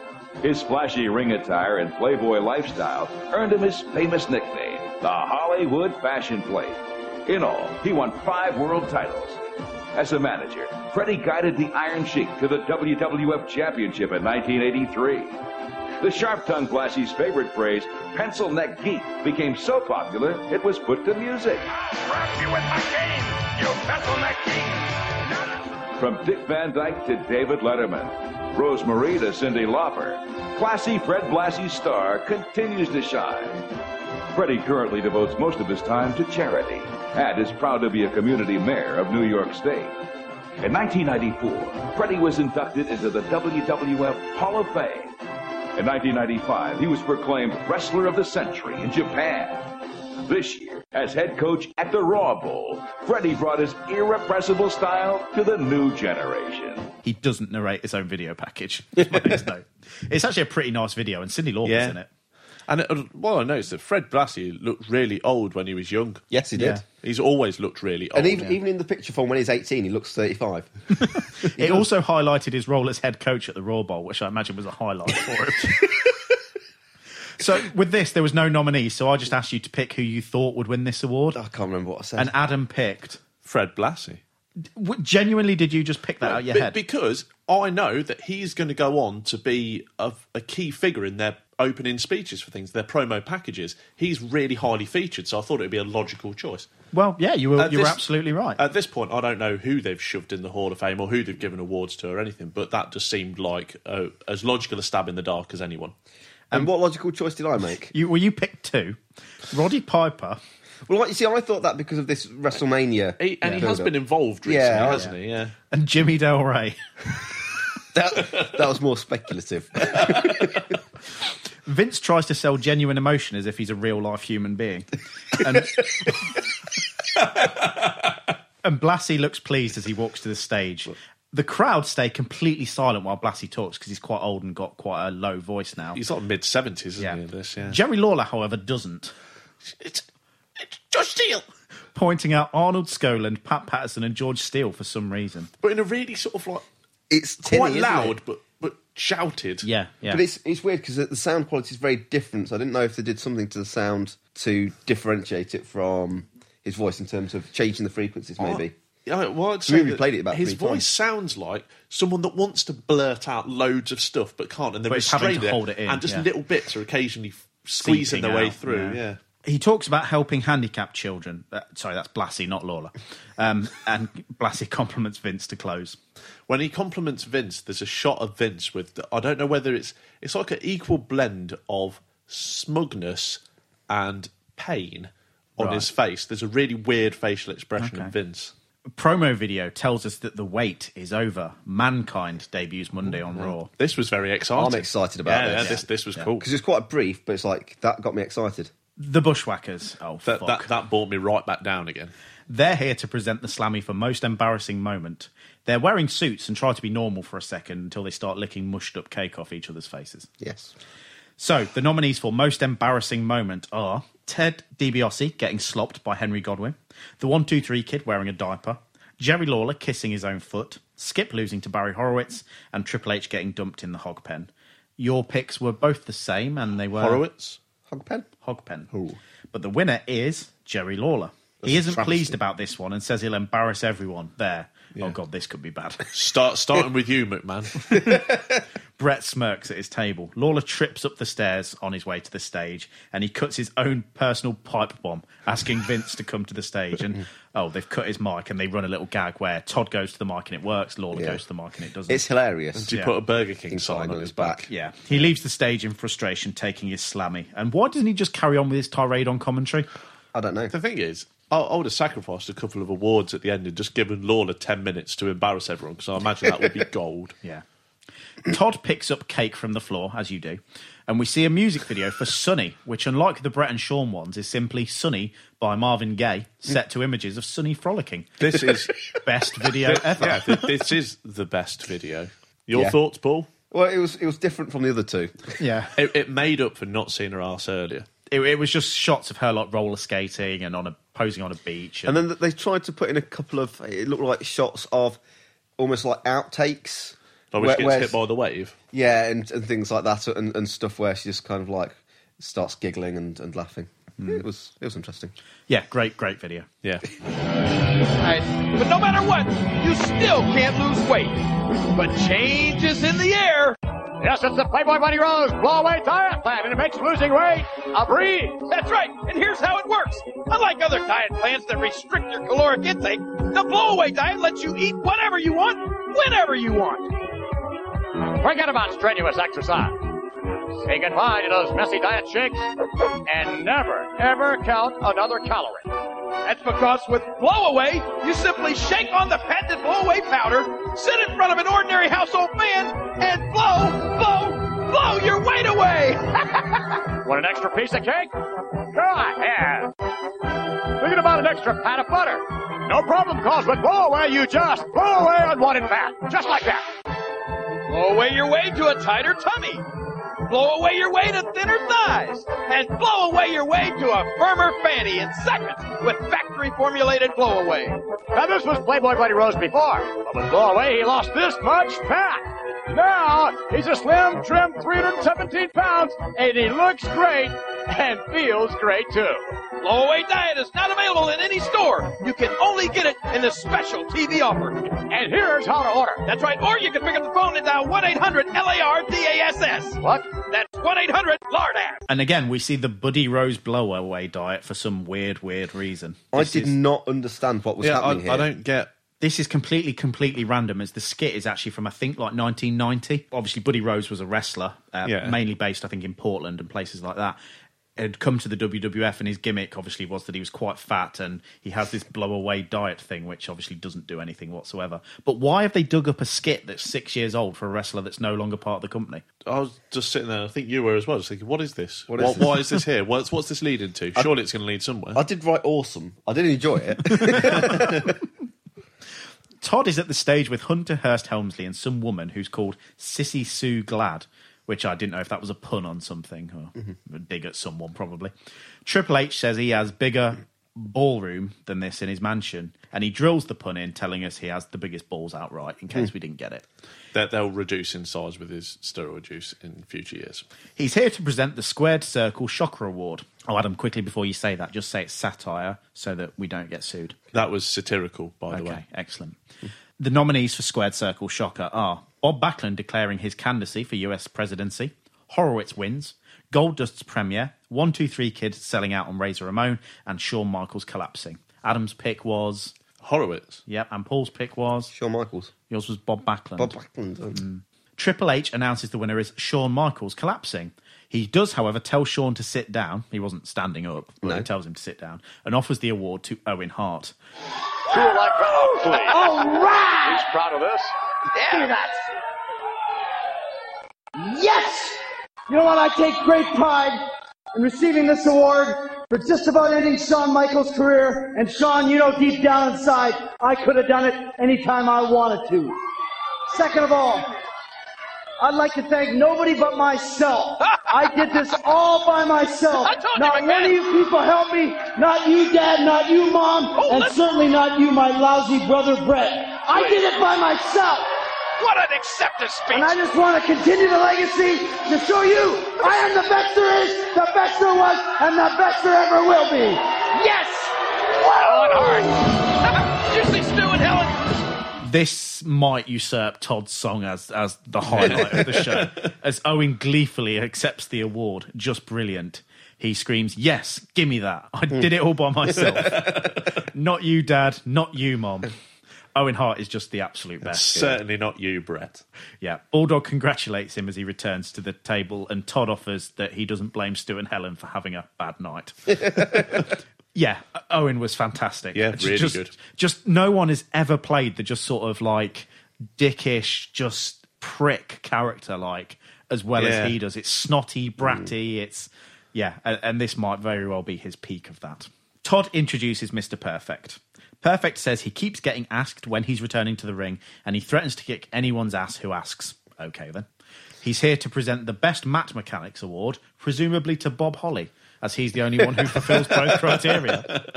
But uh, it always makes me, when, whenever I heard that, I just think life mechanics from Neighbours again. Oh, okay. Back to there. Let, us not get that again. Yeah. The nominees are Shawn Michaels, the British Bulldog, Bret Hart, Owen Hart, and the One Two Three Kid. Pretty good list of people Yeah, there, really. yeah. Your picks were both the same for this one. Bret Hart. Bret, Hart. But the winner is HBK. Shawn Michaels. Perfect claims that he taught Shawn everything Shawn knows, but not everything he knows. And Shawn comes to the stage and asks Mr. Perfect when he's coming back. Just to be a dick. He offers the following line Once again, I would like to give this award to somebody that taught me everything I know and had me on the mat more times than I can possibly remember. not you, Sonny, sit down. what a absolute Yeah, cunt. She is sat right next to her boyfriend. I am cheating. I am shagging Yeah. your girlfriend, and I'm going to tell this entire room. I'm going to about tell it. a live TV audience and loads of people and you while you're sitting next to her.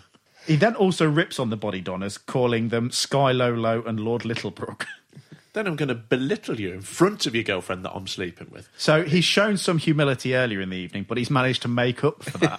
utter twat. By being an utter bellend. We also saw the line from the 97 Slammies, didn't we, on that Attitude Era Volume 2 DVD, where Triple H introduces Sonny and makes some reference to her only being good at one thing, and his best friend told him she wasn't very good at that. Yeah. Yeah. We'll cover that next year then. he gives the award to his mentor, Jose Lothario, who cuts a pretty incomprehensible little speech. Todd is on stage with his tag team partner and one of the coolest dudes he's ever worked with, Doc Hendricks. Uh, yeah. He's here to present the award for Best Music Video.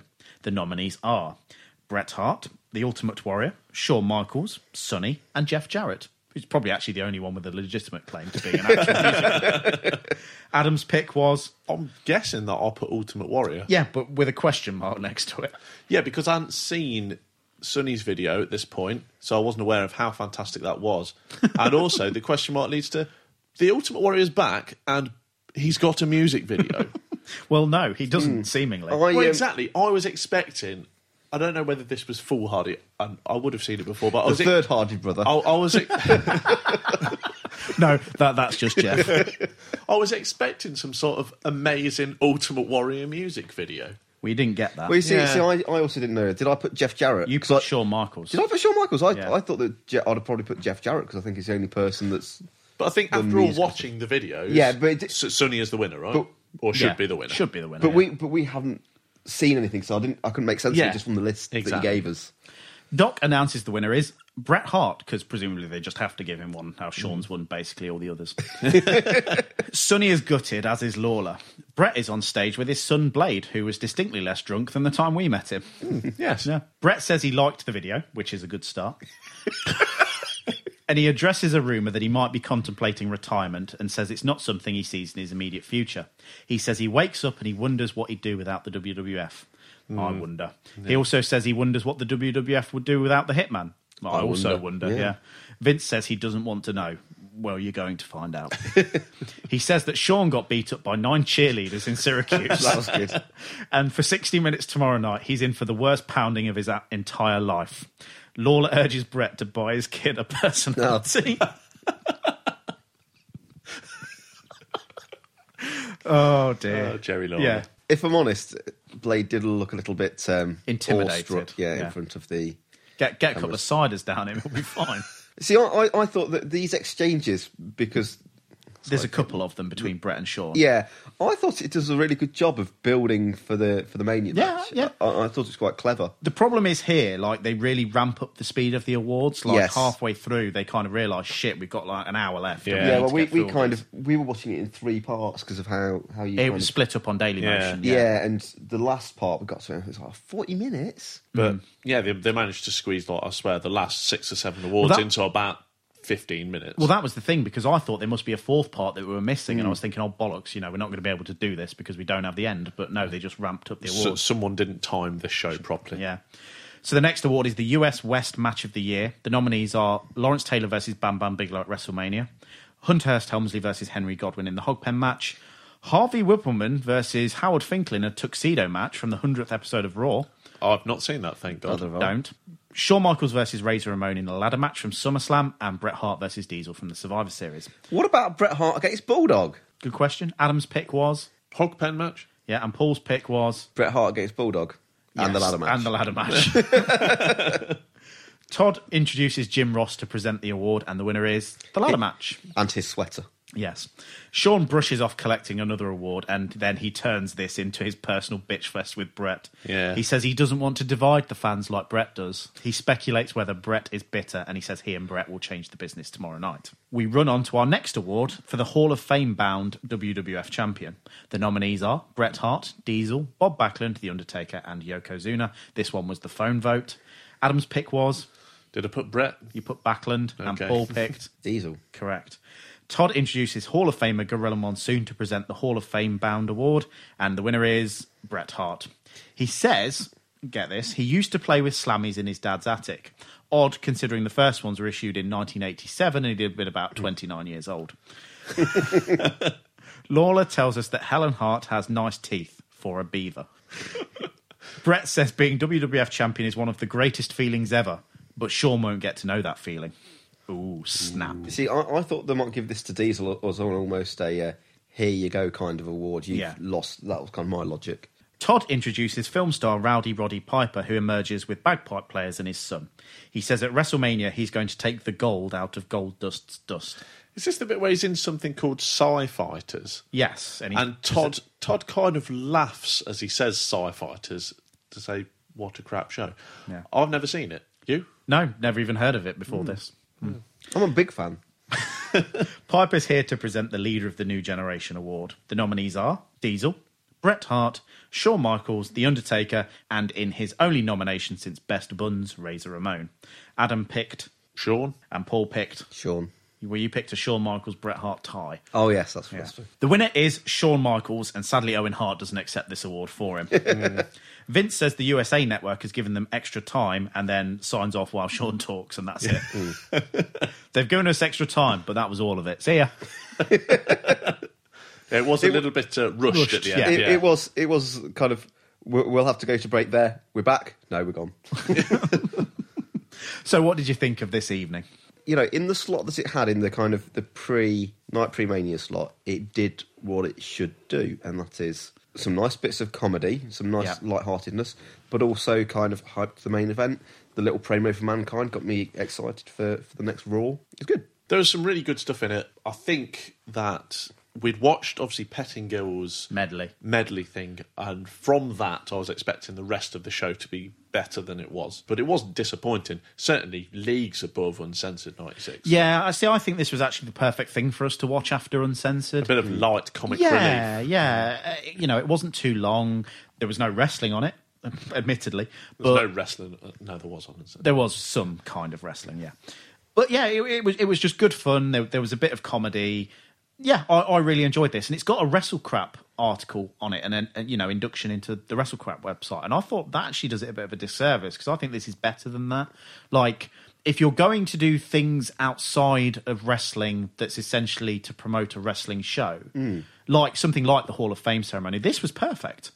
This absolutely didn't have a problem with this at all. Not bad, not bad. And I think it's actually probably a better use of it than how it functions now with being a themed episode of Raw. Mm, like Hmm. yeah. they could maybe do this, like you know, before Survivor Series each year or something, as, as Yeah. a sort of network exclusive type thing. And at the very least, if they did something like this and put it in the raw slot, then you know it kind of gives the performers a night off Yeah. to Mm. to just to still be involved, still manage to promote themselves, but not get injured. Well, what, interestingly enough, people had, had, had been louding plaudits on the Raw after the Raw Rumble, where they got cancelled by the snowstorm, and it was just a bunch of like sit down interviews with Mm. Roman Reigns, Brock Lesnar, Daniel Bryan, Seth Rollins, people like that. And People liked it, I think, because it was different. Yeah. it, it wasn't just the same set of you know three minute dingbat matches, you know. That, that, that you see every week that was something different and like you say this potentially could be something different if they did it in this sort of format and i'm sure you could probably sell tickets to it Yeah, you know well, the hall God, of fame always yeah, seems yeah. to sell out so Yeah, people would be well up for going to see that. yeah I think. that was the 1996 slammies did you pick an mvp do you want us to uh, well i did I'll say Jim Cornette over Owen Hart just because he was more involved. I'd say Todd. yeah see i've got i've kind of got three names down that i just wanted to bring up and four if you include cornette todd pettingill yeah it's very good just for that medley was just better than anything we've ever seen he him did, do for, for, the- for large part of it, he did quite well in terms of pacing. Pacing, you, you know, we said there was pacing issues, but, I but guess that's not most his of it not fault. Yeah, Jerry Lawler, who just had a stellar night on commentary. and Owen Hart for that Yeah. 30 second acceptance Yeah. speech of, yeah, I did it all by myself. No Yeah, thanks re- to you, really Mom. good. No thanks to you, Dad. And Adam, I'm not sure if there was any on this because I didn't spot any myself, but Mullet of the Night. Well, I don't know what it appears to be about wrestlers who have mullets. When it comes to a formal dress, they seem to get rid of their mullet. They, Right, they wanna do, hide it. Yeah, they do their hair formally, and I don't think a mullet is very formal. But is there a formal mullet? Yeah, I guess there is. Look in your book; they'll got you. Yeah, but but no one takes that effort. Okay, I give it to Sh- Shawn Michaels Taylor, that woman. Oh, okay. She kind of had a mullet on the go. She is a fashion Do style you think supreme. she she inspired his own effort? I'd like to think so. Or he inspired hers? I think she'd give him the inspiration. And on that bombshell, you can find us on Facebook at facebook.com slash New Generation Project Podcast. We are also on Twitter at the... Deceptively simple. Uh, See, I thought you might do Slammy Award winning. Okay. Okay, we'll do it again. We are also on Twitter at the Slammy Award winning New Gen Podcast. You can, as ever, rate, review, and subscribe for all of our episodes as soon as they are available in iTunes. If iTunes isn't your thing, you can also check out new episodes on SoundCloud at soundcloud.com slash New Gen Podcast or on Stitcher Radio or piledriverwrestling.net. If you've just found us and want to catch up, our back catalogue is going up one by one by one on botchamania.com and adding to our list of affiliates. The back catalogue is now going up with insidetherropes.com as well, so you can check us out there as well. And you'll be able to check out some of their audio over on our SoundCloud page as well. If you want to do us a real favour, you can leave us five stars and a review in iTunes. We very much do appreciate those. I noticed someone put one the other day that was titled Better Than a Shop Soiled Chocolate Orange. Did they? yes. Oh, okay. Which wins absolute massive points with us. Calling Spots issue 13 is available now for just 1.99 at callingspots.com. It features a cover story on the phenomenal year AJ Styles had in 2014, an interview with British standout Mark Andrews shortly before he joined the TNA roster, and my latest article, this time on Kevin Owens and his journey to get to the WWE when he himself believed he was the opposite of everything they look for. Have you had a read of any of it yet, Paul? Hmm. I- I've, I've read your article, but that's all I've read so far. Did, did, did you enjoy it? I did enjoy it. I, I found out lots of new things. Would you recommend the listeners read it? Yes, yes, I would. Excellent, thank you. Adam, would you recommend the listeners read it? Yeah. You haven't read it. No. Episode 32 will be WrestleMania 12, featuring the Bret Hart Shawn Michaels Iron Man match, a Hollywood backlot brawl, and the return of the Ultimate Warrior. Ooh. Excited for Now that- WrestleMania? That, that makes it Yes. sound exciting, yes. Good stuff. My name is Stuart Brooks. I shall see you soon. Madam White's goodbye. I'm the Axiom, Paul Scrivens at WrestleMats. You really trying to bring that back? Yeah. Okay. I- I'm hoping it'll catch on more. It's like when you're a kid, you can't give yourself your own nickname. It doesn't work. But Suggs did. well, that's all right all right then. That's a stage name, not a nickname. Yeah. But he gave himself. it.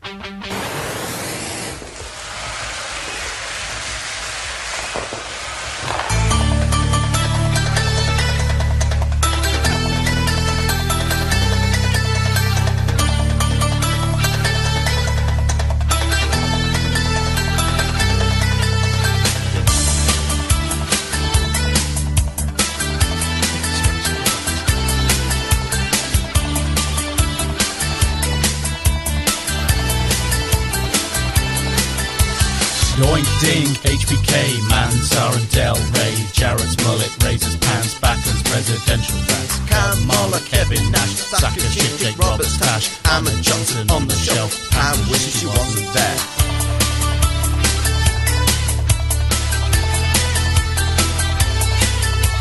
Zodiac, the Avalanche, Marty gets another chance, Jim Cornette, five stars, Jerry Lawler's rate charge, Samuel Ric Flair, don't say Macho's got no hair, Isaac Yankenberg the Fade, Brett's having sunny day, Hogan, jar to fire, he was always winning, there's a new beginning, Hogan, jar to fire, it was from a camera, he's off to Atlanta. Click down at MSG, venture off royalties. Ten thugs in Syracuse, fat to cut tie his shoes. Bruce Hart, clothesline, IRS, promo time. Rad Radford, SummerSlam, Horowitz, Million Dollar Man. Sean Razor, Ladder Match, Jean Pierre's Eye Patch. Brothers fight at Mania, Vader in Arabia. Huckster, Nacho Man, 95 is in the can. Is Goldust really gay? And it's the Yeti. Hogan, job to fire. He was always winning, there's a new beginning. Hogan, job to fire. It was from a Camry, he's off to Atlanta. Mark Merrow, Mankind, Pillman's out of his mind. Hakushi, Lex Express, Sullivan, Dean Douglas, Jim Ross, Michael Hayes, Mabel sat on Taker's place. Techno T, Marcel Frank, Brody's the one who really sang. Uh, uh oh, Brett a blade job. Helmsley is a rich snob. Luger was a major flop. Heel slipping goblin slop. Midget kings and midget clowns. Buy rates are severely down. Tatanka has no grace. How's a field dick face? Hogan job to fire. He was always winning. There's a new beginning. Hogan job to fire. It was from a Karen, he's off to Atlanta. Ken Raper Bigelow, Terry Funk's a no-show. Maybe his boss is really sick. Patton Gill is a dick. Heel turns Alex Wright. Gonzalez is a load of shite. Paul Nakano, Arjun Kong. Vince McMahon is never wrong. Bulldog Nitros, it really is a psycho. How much does this guy weigh? What else do I have to say? Hogan, John to fire. He was always winning, there's a new beginning. Hogan job to fire. It was from the cannons off to Atlanta. Brett says Bruce is the shit, uncensored was the pit. Scott Steiner, Adam Bomb, Booger Fryer Ferguson. Bushwhackers well done, body done is smoking guns. Yoko Man Mountain Rock, Sean almost shows his cock. Shango, Owen Hart, Foley lost a body part. Sharpshooter Tombstone, Ted Turner on the phone. Waylon Mercy, Man of War, 80s relics out the door. Label matches make me snore, I can't take it anymore. Hogan job to fire. He was always winning, there's a new beginning. Hogan job to fire. It was from a camera, he's off to Atlanta. Winner, winner,